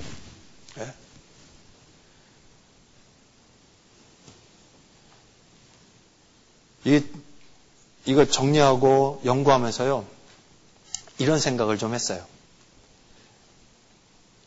우리 담임 목사님께서는 이 요한복음을 몇 년에 걸쳐서 설교하셨죠. 그리고 성경에서 예수님을 가장, 그리고 하나님의 아들, 예수님의 신성을 가장 잘 설명한 아주 중요한 성경이 요한복음이에요. 근데 이걸 짧은 시간에 설명을 하려니까 어떻게 설명을 해야 할까 굉장히 고민도 많이 됐고요. 그리고 신학적인 용어들이나 신학적인 내용들을 굉장히 많이 포함을 하고 있기 때문에 정리하기도 굉장히 어려웠습니다. 그래서 이걸 될 수 있는 대로 정리한 내용을 가지고 말씀을 드리려고 하니까 양해하시고 잘 따라서 보시면서 쫓아오시면 되겠습니다. 이 예수님이 이 말씀이고 생명이고 빛이고 하나님의 아들 독생자 예수 그리스도 그리고 요한복음 일 장 십사 절에는 은혜와 진리가 같이 항상 병행되어서 나타나고 있는 것은 예수 그리스도를 단 하나의 구절로 하나의 단어로 설명할 수가 없는 겁니다. 사람 이해가 안 되는 겁니다. 생각해 보세요. 하나님이 세상을 이처럼 사랑하사 독생자를 주셨으니 그게 이해되냐고요. 하나님이 사람의 몸을 입고 우리처럼 우리 가운데 오셨어요. 그게 이해가 되세요? 사람의 말로는 이게 표현이 안 되는 겁니다. 하나님의 뜻이 사람들에게 직접 눈으로 보여주셨고 그리고 사람들 사이에 거하다가 우리 각 사람을 위해서 예. 세상의 죄를 짊어지시고 그리고 대신 죽어주셨고 그리고 부활하셨고 지금은 하나님 보좌 우편에 가서 기다리고 계십니다. 이게 이해가 되시냐고요. 사람의 말로는요. 이게 다 표현이 안 되는 겁니다. 자, 그런 음, 의미를 좀 생각해 보면서 조금 더 보죠. 요한복음 일 장 일 절과 요한복음 일 장 십사 절을 비교를 해서 표현을 해놨는데 요한복음 일 장 일 절에는 태초에 말씀이 계셨어요. 근데 요한복음 일 장 십사 절에는 그 말씀이 우리처럼 육신이 돼서 우리 가운데 계시다고요. 이 말씀이 하나님과 함께 계셨었는데 태초엔. 그런데 그때는 예수님이 이 땅에 오셨을 때는 우리 가운데 거하셨어요. 지금은요. 내 안에 거하세요. 네. 너희가, 너희가 그리스도가 너희 안에 계신 줄을 너희가 스스로 알지 못하느냐? 그렇다면 너희는 버리운 자니라. 네. 이제 내 안에 계신 걸 네? 확실히 압니다. 자, 그리고 이 말씀이 곧 하나님이시니라. 근데 이 하나님이 아까 말씀드린 것처럼 예수님의 사역과 관련해서는 은혜고 대신 죽어주러 오셨고 그렇죠? 내 대신 세상의 죄를 대신해서 그리고 은혜와 진리가 충만하더라. 하셨던 그 일이 참예요. 진리예요. 이걸 예수 그리스도를 통해서 실제 사람의 몸을 입고 이 땅에 오신 그 말씀이셨던 그 하나님이 이 땅에 오신 것을 설명하고 있습니다. 이게 서론에 해당됩니다. 그리고 이제 이 번 유대인에 대한 공적인 사역을 살펴보면 요한복음 일 장 십구 절부터 요한복음 십이 장까지 걸쳐서 예수님의 공적 사역을 쭉 설명하고 있는데 여기에 특징은 일곱 가지 기적을 통해서 표적을 통해서 예수님이 하나님의 아들이시다라는 것을 증명하고 있다는 겁니다. 근데 이 표적도 니고데모가 아, 또 이 표적에 대해서도 이야기를 하죠. 요한복음 삼 장 이 절에 그가 밤에 예수께 와서 가로되 라삐여 우리가 당신은 하나님께로서 오신 선생인 줄 아나이다. 하나님이 함께 하시지 아니하시면 당신의 행하시는 이 표적을 아무라도 볼 수 아무라도 할 수 없음이니이다. 표적에 대해서 이야기를 하고 있어요. 근데 그 표적들이 뭐냐? 공생의 기간 동안에 이 공적 사역에 해당되어지는 부분 동안에 일곱 가지를 행하셨어요. 그걸 한번 보시면 첫째는 요한복음 이 장에 나타나는 가나 혼인잔치에서 물로 포도주를 만드시는 첫 번째 그런 표적이 있었죠. 그렇죠? 그리고 두 번째는 요한복음 사 장에 가버나움에서 왕의 신하의 아들을 치유하시는 사건이 있었어요.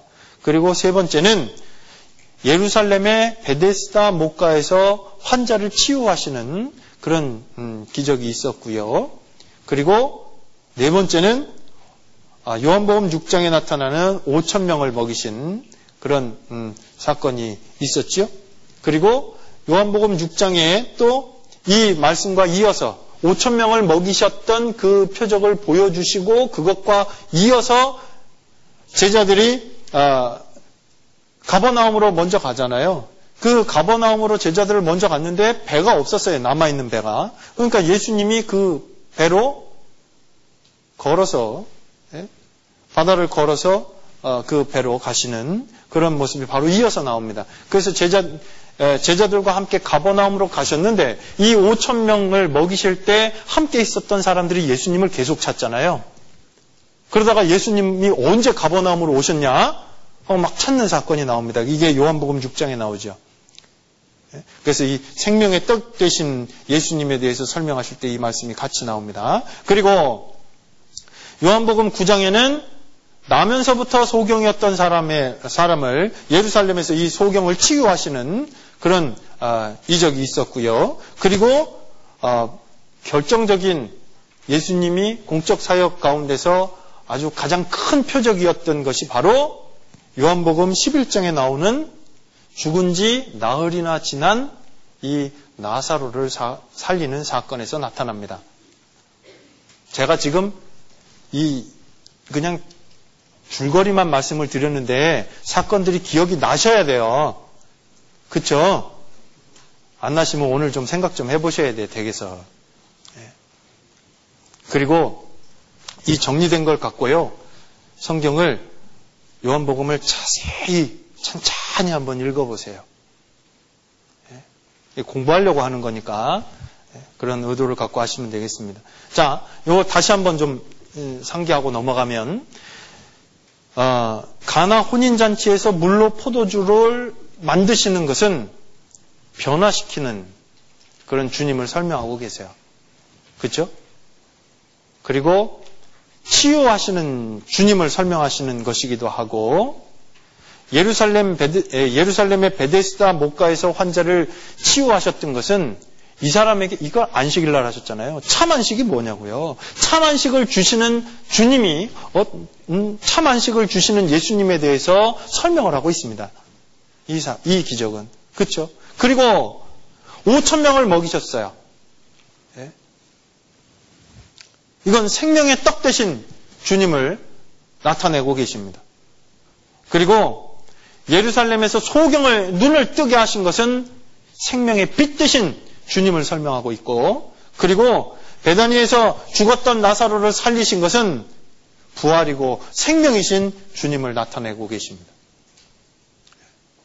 그리고 박스 맨 뒤편에 나오는 것은, 이건 하나님의 아들 예수 그리스도를 믿는 사람들 마음에 나타나는 변화라고 이야기할 수 있겠습니다. 슬픔에서 기쁨으로, 질병에서 건강으로, 마비에서 활동으로, 예? 공복에서 만복으로, 동요에서 평안으로, 어둠에서 빛으로, 죽음에서 생명으로. 이것은 예수 그리스도를 믿고 예수 그리스도를 구주로 받아들인 이 영생을 얻은 사람들 마음에 일어나는 변화라고도 볼 수 있는 겁니다. 이걸 사도 요한은 선택적으로 지금 설명을 하고 있어요. 그렇죠? 그리고 어, 이제 삼 번, 제자들과 함께 하신 사적인 사역에 대해서 좀 살펴보면, 이게 십삼 장부터 십칠 장까지 해당되는 내용이죠. 근데 십삼 장에는 발을 닦아주시는 예수님이 나옵니다. 그래서 깨끗게 하시는 주님에 대해서 말씀하고 계시고, 그리고 십사 장에는 내가 곧 길이요 진리요 생명이니 나로 말미암지 않고는 아버지께로 올 자가 없느니라 그 말씀하신 것처럼 길이요 진리요 생명이신 주님을 설명하고 계십니다. 그리고 보혜사에 대해서도 설명하시죠. 십사 장, 십오 장, 십육 장은 보혜사에 대해서 성령을 주실 것에 대해서도 미리 약속하시는 장이기도 합니다. 그리고 십오 장은 참 포도나무 대신 주님을 설명하고 계시고, 그리고 십육 장은 장차 올 박해에 대해서도 미리 말씀하셔요. 그리고 장차 올 박해에 대해서도 두려워하지 말라고요. 내가 세상을 이기었노라. 승리케 하시는 주님을 설명하고 계십니다. 그건 한번 찾아볼까요? 요한복음 십육 장.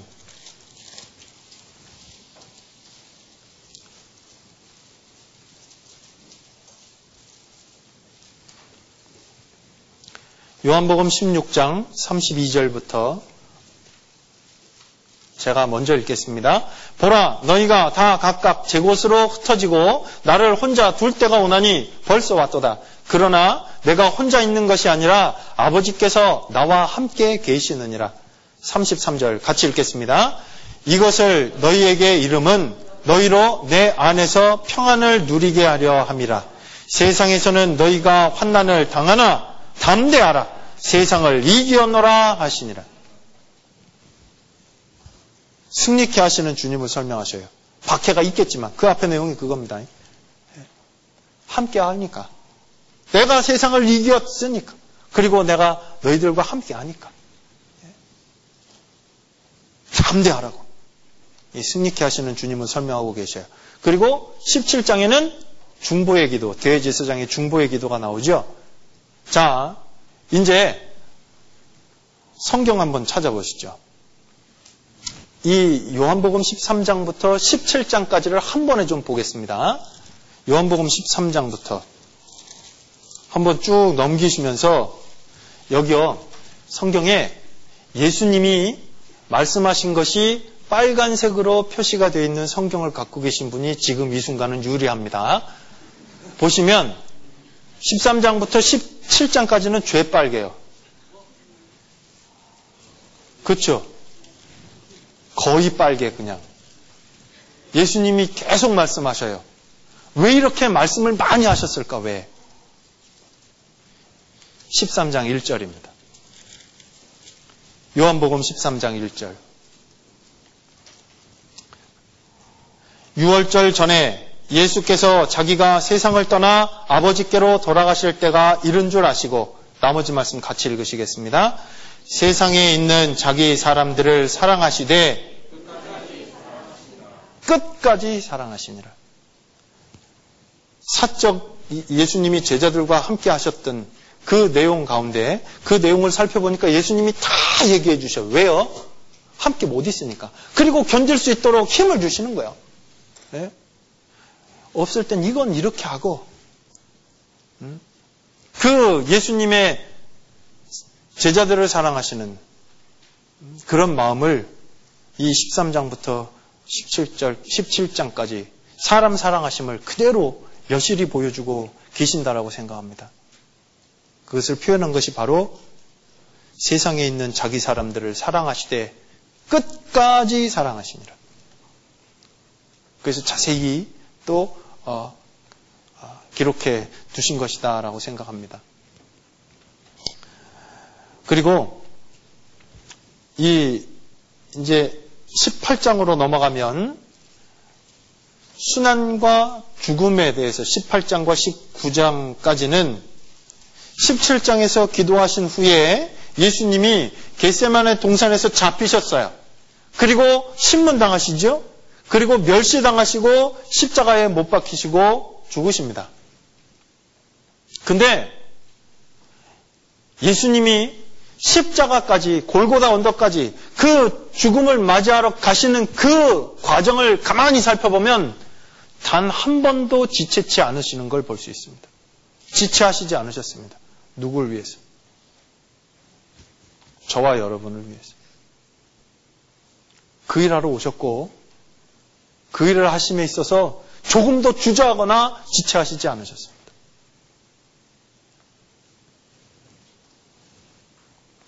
그리고 요한복음 이십 장과 이십일 장에는 죽으신 지 사흘 만에 부활하시고 또 영광의 몸을 입고 제자들 앞에 나타나셔서 제자들에게 또 이 땅에 남은 때를 어떻게 살아야 될지를 또한 분명히 말씀하시는 것으로 요한복음이 끝납니다.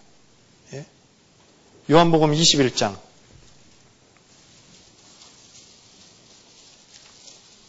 이십이 절.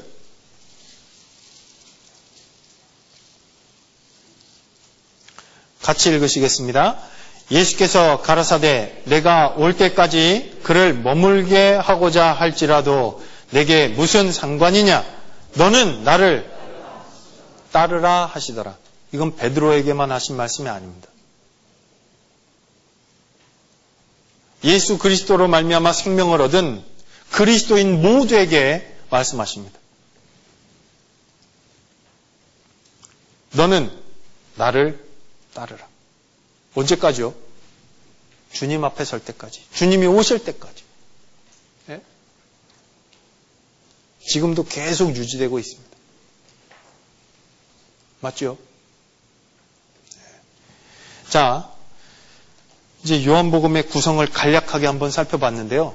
맨 뒷페이지에 보시면 요한복음 각 장의 예, 주제를 정리를 해 놓았어요. 그러니까 그것은 우리 담임 목사님이 요한복음 강의하셨던 내용에서 정리를 했던 겁니다. 그것은 성경을 보시면서 참고하시고 개인이 공부하실 때 참고하시기 바랍니다. 그리고 육 페이지에 요한복음에서 얻을 수 있는 교훈들을 좀 살펴보겠습니다. 일 번, 요한복음의 중심 사상은 하나님의 아들이신 예수 그리스도를 믿음으로 말미암아 구원을 얻게 된다, 영생을 얻게 된다 하는 것을 계속 반복해서 사랑하사 독생자를 주셨으니 이는 저를 믿는 자마다 멸망치 않고 영생을 얻게 하려 하심이니라. 이 구절은 세 가지의 아주 중심되어지는 요소를 가지고 있는 복음의 요약이다라고도 설명할 수 있겠습니다. 첫 번째, 하나님이 세상을 이처럼 사랑하사 독생자 예수 그리스도를 주셨어요. 사랑해서 주신 거예요. 그리고 예수 그리스도를 주신 것은 예수 그리스도로 말미암아서 세상에 있는 우리, 한번 생각해 보시죠. 세상을 이처럼 사랑하셨어요. 세상 뭘요? 하나님이 세상을 사랑하셨다라는 게 뭘 사랑하셨다라는 거예요? 그 가운데 있는 우리를, 저와 여러분을, 하나님의 형상대로 지음받은 사람을. 그래서 우리 각 사람을 너무 사랑하셔서요. 그래서 하나님의 아들 독생자 예수 그리스도를 주셨어요. 주신 이유는 뭐하라고요? 영생을 얻게 하려고, 영원히 살게 하려고. 근데 그 조건이 바로 뭐라고요? 동그라미 삼 번에 이 영생을 얻을 수 있는 것은 그리스도를 믿음으로 말미암아서 가능하다는 겁니다. 이 세 가지의 복음의 요약을 이 한 구절에 다 설명을 하고 계십니다. 하나님이 세상을 이처럼 사랑하사 독생자를 주셨으니 이는 저를 믿는 자마다 멸망치 않고 영생을 얻게 하려 하심이니라. 이 요한복음 삼 장 십육 절, 그래서 포스터에도 이 구절 돼 있잖아요. 아주 중요한 복음의 요약이다, 함축되어져 있는 말씀이다라고 생각합니다. 그리고 아, 이 요한복음에 있는 예수님을 표현하고 있는 내용들을 가만히 살펴보면 결국 이 성막에 나타나 있는 모습들과 아주 일치가 되고 있는 것을 볼 수 있어요. 그래서 거기 표로 만들어서 넣어놨는데, 일단 번제단, 이 놋제단에서는 희생 제물을 바치잖아요.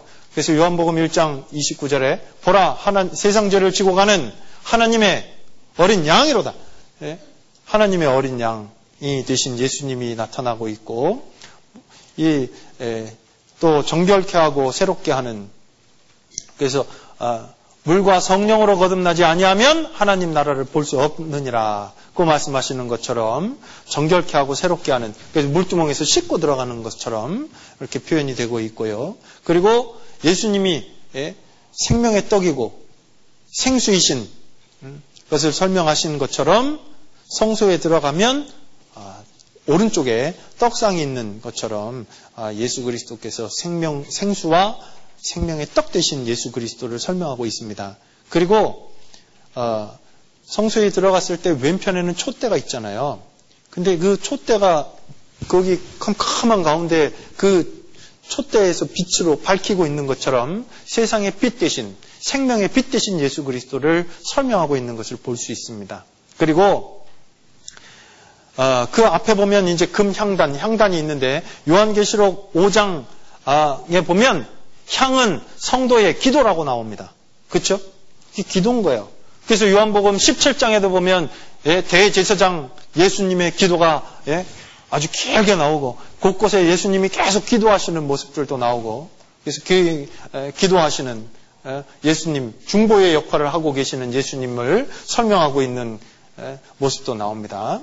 그리고 법궤에, 여긴 이제 예, 그 어, 피가 뿌려질 곳입니다. 갈보리 십자가. 예수 그리스도를 예, 예, 죽으심으로 말미암아서, 그 피로 말미암아서 하나님이 우리를 의롭다 하시는 예, 그런 모습을 볼 수 있고요. 그리고 어, 속죄소에서 피를 통해서 속죄함을 음, 받게 되어지는, 그리고 그 일로 말미암아서 하나님께로 다시 올라가신, 죽으시고 부활하시고 하나님께로 올라가시는 요한복음 이십 장에 나타나는 그 부활하시는 모습으로 말미암아서도 이제 하나님께로 나아가는 그런 모습을 볼 수 있습니다. 한번 잘 생각해 보시면 이 성막은 하나님을 만나는 곳이야. 하나님을 만날 수 있는, 예수 그리스도를 통하지 않고서는 아버지께로 갈 자가 없는 겁니다. 하나님께로 갈 수가 없습니다. 이걸 요한복음 곳곳에 나타나고 있는 모습이다라고 생각합니다. 그리고 요한복음 오 장을 좀 찾아보겠습니다. 이 요한복음 오 장은 생각할 것이 참, 살펴볼 것이 참 많은 곳인데요. 요한복음 오 장에는 예수님이, 예수님 자신이 메시아이시다라는 것을 증거하시는 것이 반복해서 나와요. 근데 여기 보시면요. 요한복음 오 장 삼십이 절, 삼십, 삼십일 절부터 제가 먼저 읽겠습니다.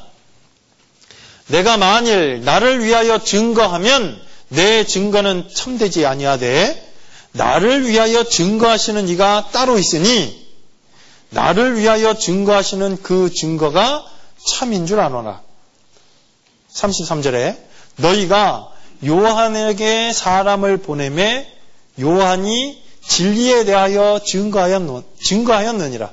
그러나 나는 사람에게서 증거를 취하지 아니하노라. 다만 이 말을 하는 것은 너희로 구원을 얻게 하려 함이니라. 요한은 켜서 비추는 등불이라. 너희가 일시 그 빛에 즐거이 있기를 원하였거니와. 어, 여기 보시면 삼십육 절. 내게 요한의 증거보다 더 큰 증거가 있으니. 그러니까 삼십삼 절부터 삼십오 절까지는 세례 요한이 예수 그리스도를 증거한다는 거예요. 그렇죠? 예수 그리스도가 메시아이시고 그분이 약속하신 구주라는 것을 증거하고 있다는 얘기입니다. 근데 삼십육 절에 보시면 내게 요한의 증거보다 더 큰 증거가 있으니 아버지께서 내게 주사 이루게 하신 역사, 곧 나의 하는 그 역사가, 예수님이 하셨던 그 일들이, 예수님이 보여주셨던 그 기적의 표적들이, 그 증거들이 바로 예수 그리스도께서 하나님의 아들이심을 증거하고 있다라고도 이야기하고 있는 겁니다. 그렇죠?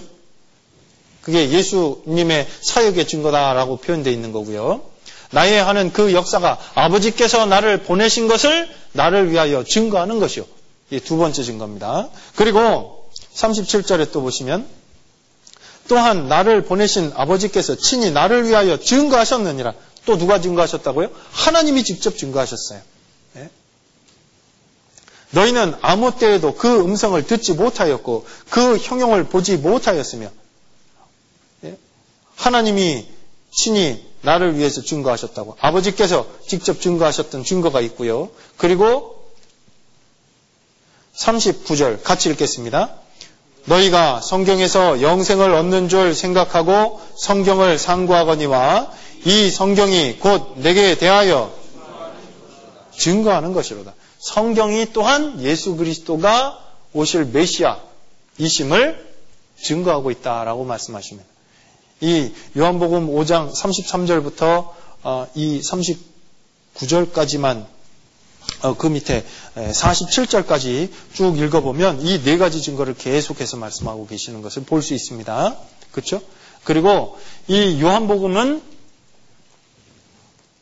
칠 페이지 사 번에 보시면 일곱 개의 나는 무엇 무엇이다 라고 말씀하시는 이 하나님의 속성을 나타내시는 그런 말씀들이 있습니다. 예수님이 직접 이 일곱 가지를 말씀하셨잖아요.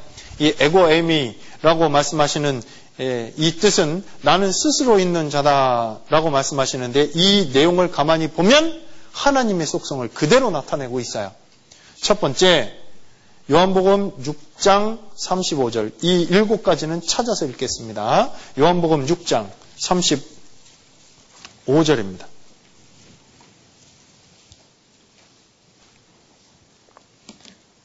같이 읽으시겠습니다.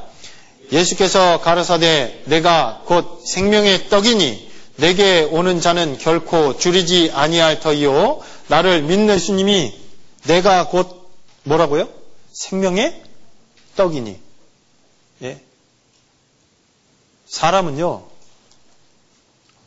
한계를 갖고 살아요. 그 중에서도 이 먹는 것 없이는 살 수 없지요. 벌써 표정이 달라지시는데, 이, 이 먹는 것으로 생명과 관련되어져 있는 것을 가지고 말씀하시면서 여기 떡으로 얘기를 하시면서 이 삼십오 절에는 생명의 떡인데 이걸 믿는 것으로 또 말씀하십니다. 그런데 그 위에 보면 이 말씀을 하시기 전에 오천 명을 먹이시는 사건이 있었어요. 그렇죠? 그리고 나서 예수님을 이 사람들이 계속 쫓아다녀요. 따라다녀요.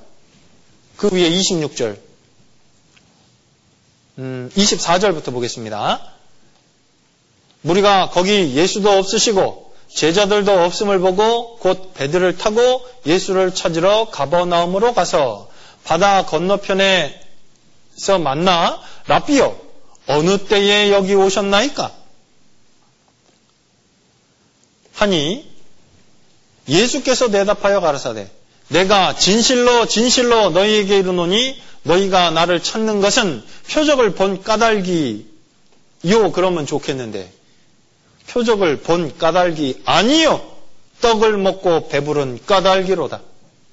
썩는 양식을 위하여 일하지 말고 영생하도록 있는 양식을 위하여 하라. 이 양식은 인자가 너희에게 주리니 인자는 아버지 하나님의 인치신 자니라. 이 사람들 지금 떡을 보고 온 겁니다. 근데 그 사람들이 원하는 건 육신의 떡인 거야. 그 전날 먹었던 것처럼. 예? 예수님이 주셨던 그, 예? 오천 명을 먹이시는 그 기적에 동참했던 사람들이 또 찾았습니다. 그랬더니 이번에는 육신을 위해서 얻는 그 떡을, 예? 원하지 말고, 양식을 위해서 일하지 말고, 영생하도록 하는 양식을 위하여 일하라. 그리고 자신이 생명의 떡이다라고 말씀하시는 겁니다. 먹는 건요, 예? 이, 이 요한복음 육 장에 보면 먹는 것하고 믿는 것을 같이 말씀하셔요. 오늘 저녁 드셨지요? 안 드셨어요? 먹고 나니까 그거 내 거잖아요. 그 믿는 것도 같아요. 믿으면 나와 함께하는 겁니다. 내 것입니다. 내 몸의 일부가 되는 겁니다. 예수 그리스도를 생명의 떡으로 받아들였다고 하는 것은 나의 생명의 일부입니다. 나와 함께 하십니다. 이제는 뗄래야 뗄 수 없는 겁니다. 오늘 저녁 드신 거 골라낼 수 있겠어요? 몸에서? 안 되잖아요. 생명의 떡이요, 예수님이. 그리고 두 번째, 요한복음 팔 장, 이것도 찾아보시죠.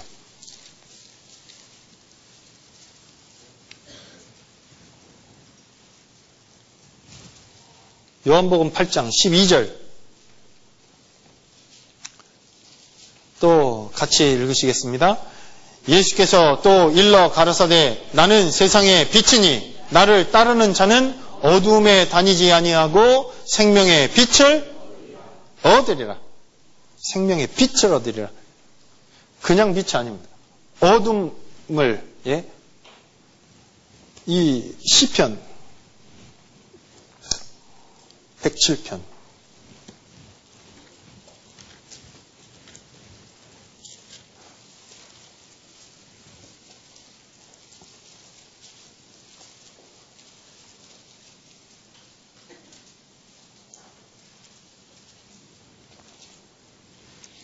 십 절, 십 절, 십일 절 같이 읽으시겠습니다. 사람이 흑암과 사망의 그늘에 앉으며 곤고와 쇠사슬에 매임은 하나님의 말씀을 거역하며 지존자의 뜻을 멸시함이라. 사람이 흑암과 사망의 그늘에 앉으며 곤고와 쇠사슬에 매인 것은 하나님의 말씀을 거역했고 지존자의 뜻을 멸시한 것이기 때문입니다. 그런데 그렇게 살고 있는 사람들에게 빛이 비춰졌습니다. 예수께서 또 일러 가라사대, 나는 세상의 빛이니 나를 따르는 자는 어둠에 다니지 아니하고 생명의 빛을 얻으리라. 예수 그리스도께서 생명의 빛 되신 것을 설명합니다. 그리고 요한복음 십 장 칠 절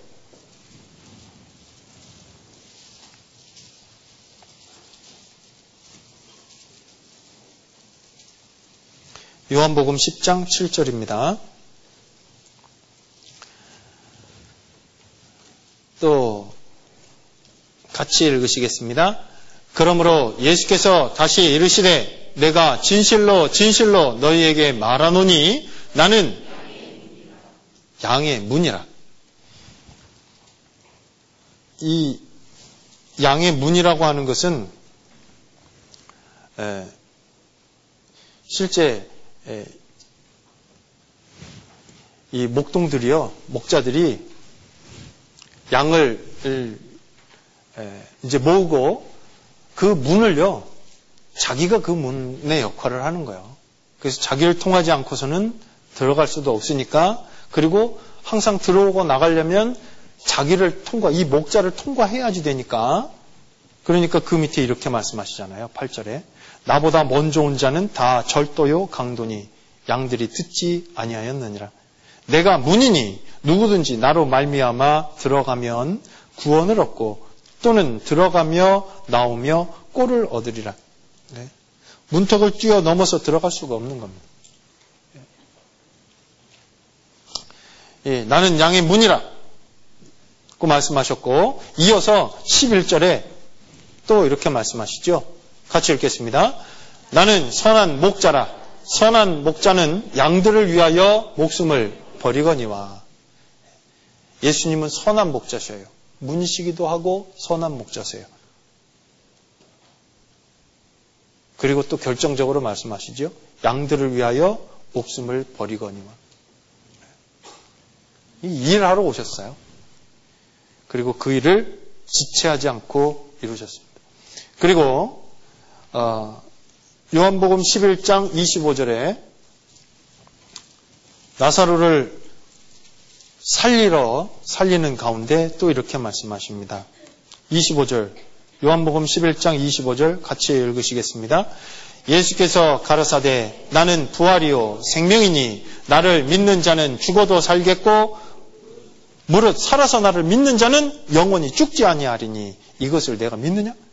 나는 부활이요 생명이니 나를 믿는 자는 죽어도 살겠고. 예수님이 부활이고 생명입니다. 자, 그리고 어, 이제 십사 장 요한복음 십사 장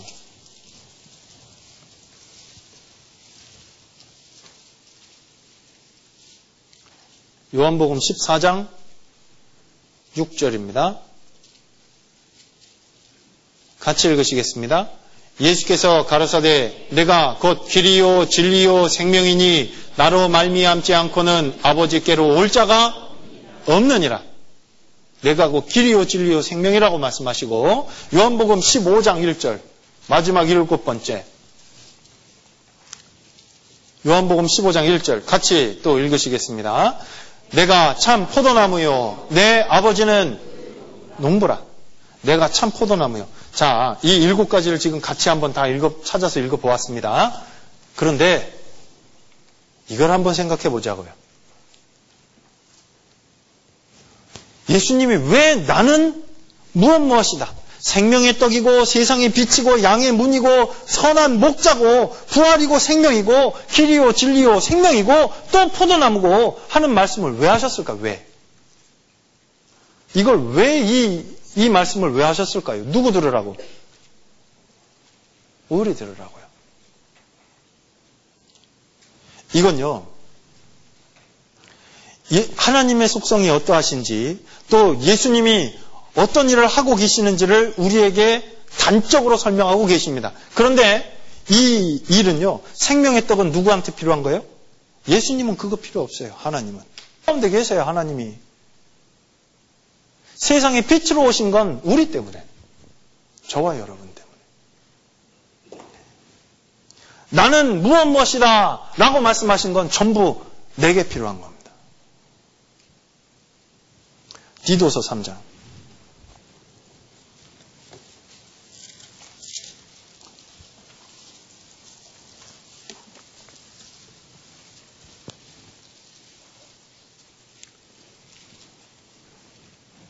디도서 삼 장 사 절 같이 읽으시겠습니다. 우리 구주 하나님의 자비와 사람 사랑하심을 나타내실 때에 어떻게 해요? 요한일서 사 장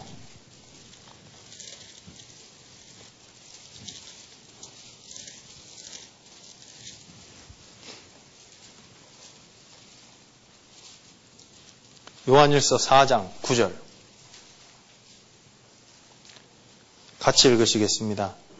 하나님의 사랑이 우리에게 이렇게 나타난 바 되었으니 하나님이 자기의 독생자를 세상에 보내심은 저로 말미암아 우리를 살리려 하심이니라. 하나님의 사람, 사랑이 우리에게 이렇게 나타난 바 되셨어요. 어떻게? 하나님이 자기의 독생자를 세상에 보내셨어요.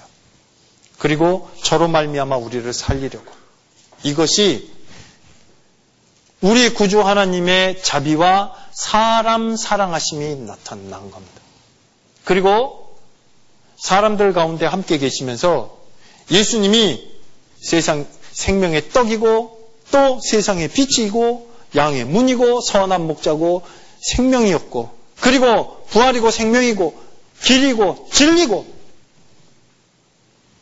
그리고 참 포도나무인 것을 설명하셨던 거예요. 그건 모두 다 우리에게 필요했던 말씀입니다.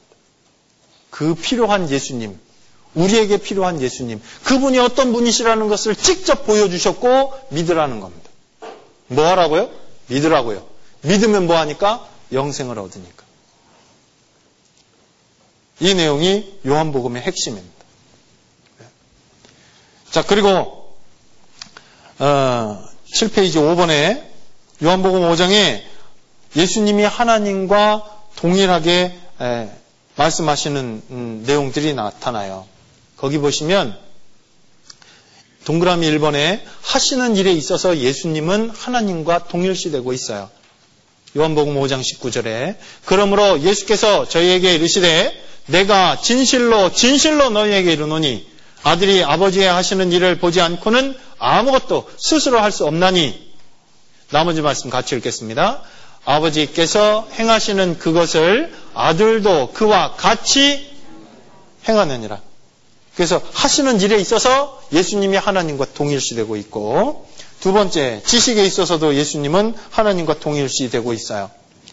요한복음 오 장 이십 절에 아버지께서 자, 아들을 사랑하사 자기의 행하시는 것을 다 아들에게 보이시고 다 알게 하시는 거예요.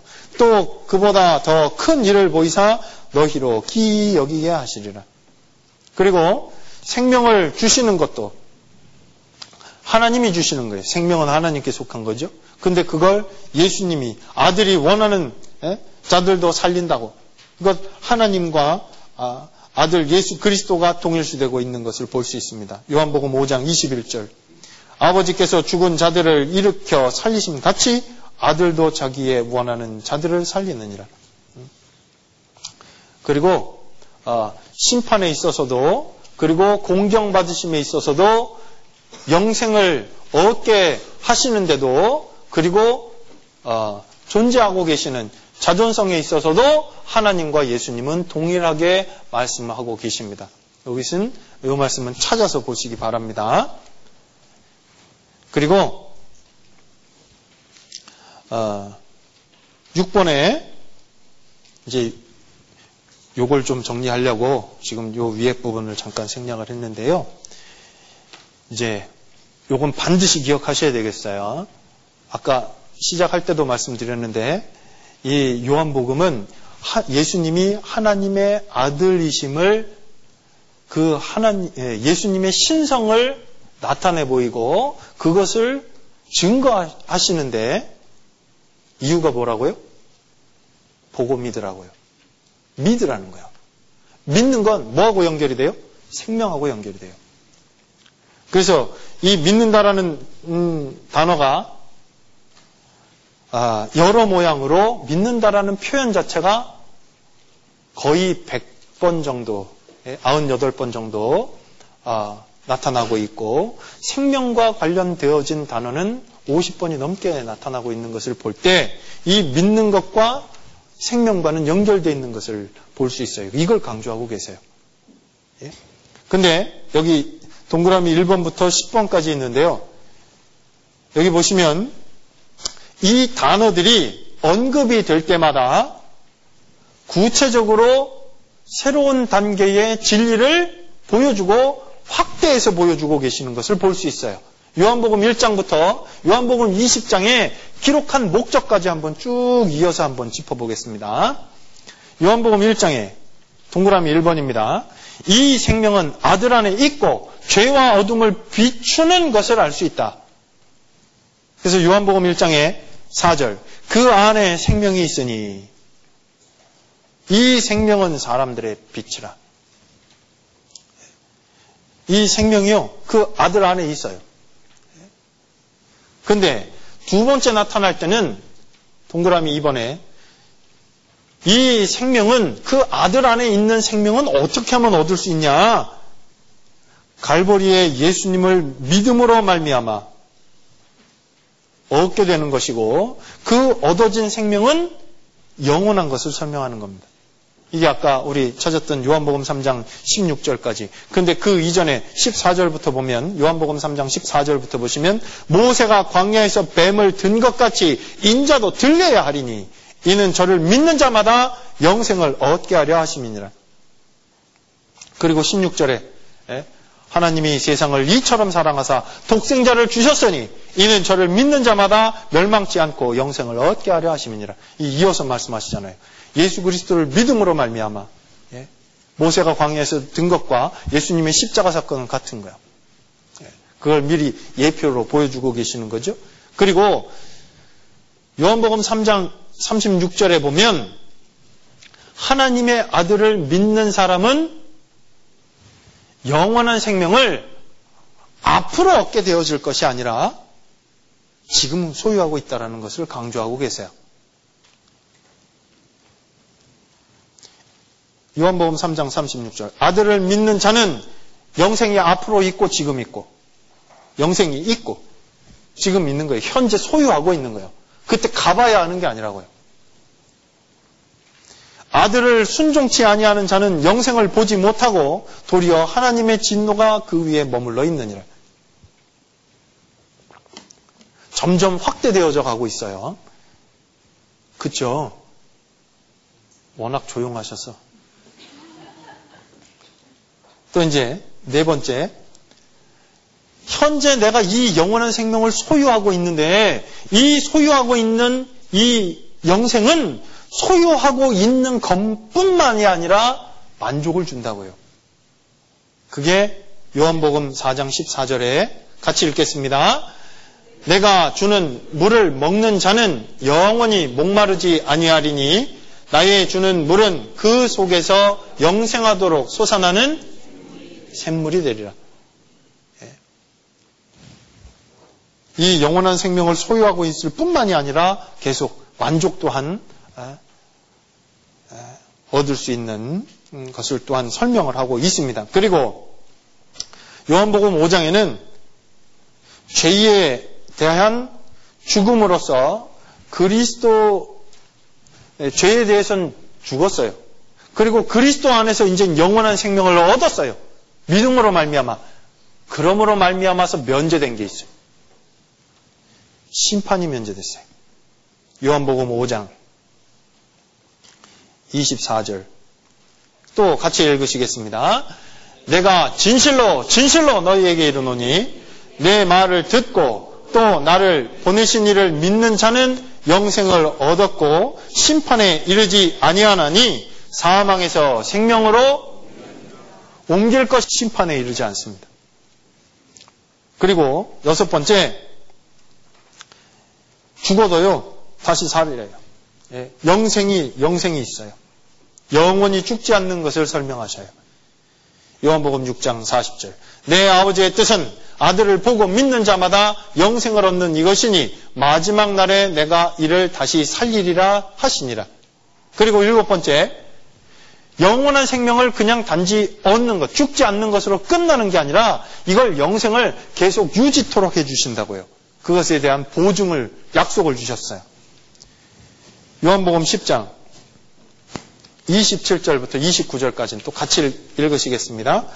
내 양은 내 음성을 들으며 나는 저희를 알며 저희는 나를 따르, 따르느니라. 내가 저희에게 영생을 주노니 영원히 멸망치 아니할 터이요 또 저희를 내 손에서 빼앗을 자가 없느니라. 저희를 주신 내 아버지는 만유보다 크심에 아무도 아버지 손에서 빼앗을 자가 없느니라. 보증하신 거예요. 네? 버리시지 않아요. 그렇죠? 점점 확실해지고 있고 점점 주신 은혜가 커져가고 있습니다. 어째 저만 그런 것 같아요.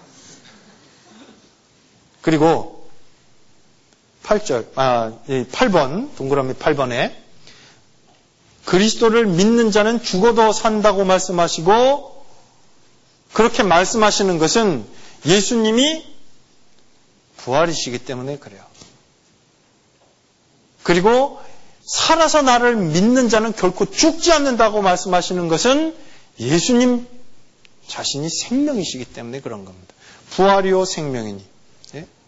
그래서 요한복음 십일 장 이십오 절 이십육 절은 예수께서 가라사대 나는 부활이요 생명이니 나를 믿는 자는 죽어도 살겠고 무릇 살아서 나를 믿는 자는 영원히 죽지 아니하리니 이것을 내가 믿느냐? 이건 아까 나사로를 살리실 때 찾아봤던 말씀이기도 하죠. 점점 확대되고 있습니다. 그리고 이런 예수 그리스도를 믿음으로 말미암아 얻게 되어진 영원한 생명이 천국에서 하나님과 예수님과 함께 있는 영광 가운데 완성되어질 것을 설명해요. 그렇죠? 요한복음 십칠 장 이십사 절 그 긴 기도 가운데 이렇게 말씀하십니다. 같이 읽겠습니다. 아버지여 내게 주신 자도 나 있는 곳에 나와 함께 있어 아버지께서 창세전부터 나를 사랑하심으로 내게 주신 나의 영광을 저희로 보게 하시기를 원하옵나이다. 그 안에 있으면 이거 보는 거예요. 이 영광을 누리며 살아요. 근데 문제는 이런 놀라운 사실이 아들 안에 있었던 그 생명이 예수 그리스도를 믿음으로 말미암아 점점 확대되어져 가는 그 하나님의 놀라운 은혜가 결국 천국의 영광까지 이어져 갔습니다.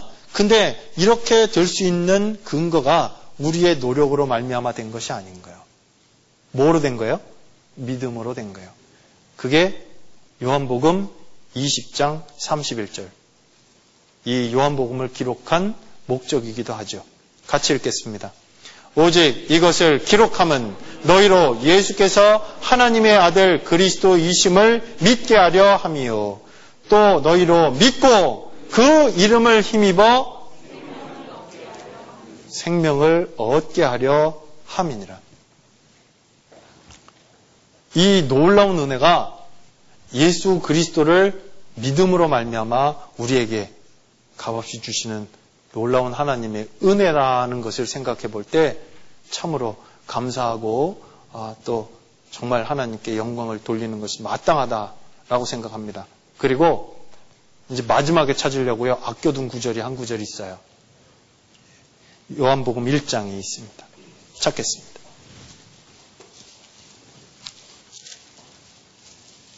믿는 것, 예수 그리스도를 믿음으로 말미암아 우리에게 주신 겁니다. 요한복음 일 장 십이 절 같이 읽으시겠습니다. 영접하는 자, 곧 그 이름을 믿는 자들에게는 하나님의 자녀가 되는 뭘 주셨다고요? 권세를 주셨어요. 예? 실질적인 권력을 주신 거예요. 힘을 주신 거예요. 예수 그리스도를 믿음으로 말미암아서 우리에게 영생을 주셨습니다. 이건 교리가 아닙니다. 사실입니다. 진리입니다. 예? 그렇죠? 우리 교회에서만 설명하는 게 아닌 거예요. 성경에서 기독교가 가르치고 있는 교리가 아니라고요. 실제적인 삶이라고요. 뭐를요? 예수 그리스도를 믿고 그 안에서 영생을 얻고 그리고 예수 그리스도로 말미암아서 하나님의 아들 되는 이 권세가 권세를 갖고 사는 것. 이건 하나님의 자녀가 되는 권세를 주셨다라고 말씀하시는 것은 첫 번째 하나님의 특별한 보살핌이 있을 것을 이야기합니다. 아들이요, 아들. 자녀라고요. 그리고 두 번째, 하나님의 자녀로서, 하나님의 아들로서 이 세상 가운데 세상을 이길 수 있는 힘도 주신다는 것을 약속하신 겁니다. 아까 예수님을 통해서도 말씀하셨잖아요. 예? 담대하라. 내가 세상을 이기었노라. 그 예수 그리스도의 영, 하나님의 영, 보혜사 성령을 지금 우리에게 주셨습니다. 그렇죠? 그리고 또 하나는 이 세상, 죄가 충만한 이 세상에 살고 있으면서 죄에 대한 저항력을 갖고 있고 죄를 이길 수 있는 실제적인 힘 또한 하나님이 주셨다라는 것을 설명합니다. 뭐라고요? 하나님의 자녀가 되는 실제적인 권력을, 실제적인 힘을 주신 겁니다. 무엇을 통해서? 예수 그리스도를 믿음으로 말미암아서 그 믿음을 갖고 주님 앞에 서는 그날까지 말씀 가운데, 교제 가운데 내 자리를 지키면서 하나님의 말씀을 조차 하나님의 은혜의 복음을 증거하며 살아가는 그 삶이 바로 그리스도인의 삶입니다. 그래서 예수님이 부활하시고 마지막 베드로에게 말씀하십니다. 너는 나를 뭐하라고요? 너는 나를 따르라. 이젠 우리가 하나님의 아들 예수 그리스도를 믿는 그 믿음 안에서 이 놀라운 은혜와 축복을 입은 우리가 이젠 하나님의 말씀을 따라서 예수 그리스도를 닮아가는, 그리고 정말 실제적으로 우리 생활 가운데 하나님의 자녀된 사람으로서 살아가는 것이 마땅하다라고 생각합니다. 그것이 하나님 앞에 서는 그날까지 우리 모든 사람의, 이 자리에 참석하신 모든 분들의 생활 가운데 나타나기를 바랍니다. 함께 기도하시겠습니다. 은혜와 사랑이 충만하신 우리 아버지 하나님, 오늘 함께 모여서 요한복음을 상고할 수 있는 귀한 시간을 주신 것을 감사합니다.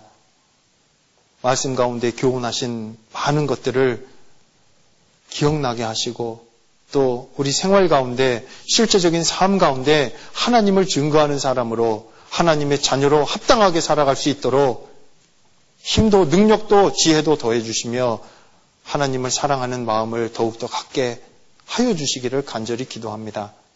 매일매일 더해주시는 하나님의 은혜를 더욱 깨달아 알 수 있도록 저희의 눈을 열어주시고 저희의 마음을 낮추어 주시옵소서. 그리고 주님의 영광을 나타내며 이 땅에 남은 때 정말 복음을 위하여 합당하게 살아갈 수 있도록 아버지 하나님, 저희 가운데 역사하여 주시기를 간절히 기도합니다. 지금 이 순간에 해외에서 수고하고 계시는 많은 선교사님들 계십니다. 특히 아프리카에서 지금 복음을 전하고 계시는 우리 오세일 목사님 일행 또한 기억해 주시며, 영육간에 더욱 강건함을 더해 주시고 복음이 더욱 활발하게 증거되어질 수 있도록 아버지 하나님, 능력을 더해 주시기를 간절히 기도합니다. 그리고 이번 주간에 많은 곳에서 복음이 증거되어지고 전해지고 있습니다. 곳곳에 말씀을 듣고 계시는 모든 분들이 하나님의 살아계심과 또한 우리를 얼마나 사랑하시는지를 말씀을 통하여 분명히 깨달아 알 수 있도록 큰 은혜 베풀어 주시기를 간절히 기도합니다. 저희의 매일매일의 삶을 주관해 주시고 예수 그리스도를 나타내는 삶으로 채워주시기를 간절히 기도드립니다. 저희를 사랑하시는 우리 주 예수님 이름으로 감사하며 기도드렸습니다. 아멘.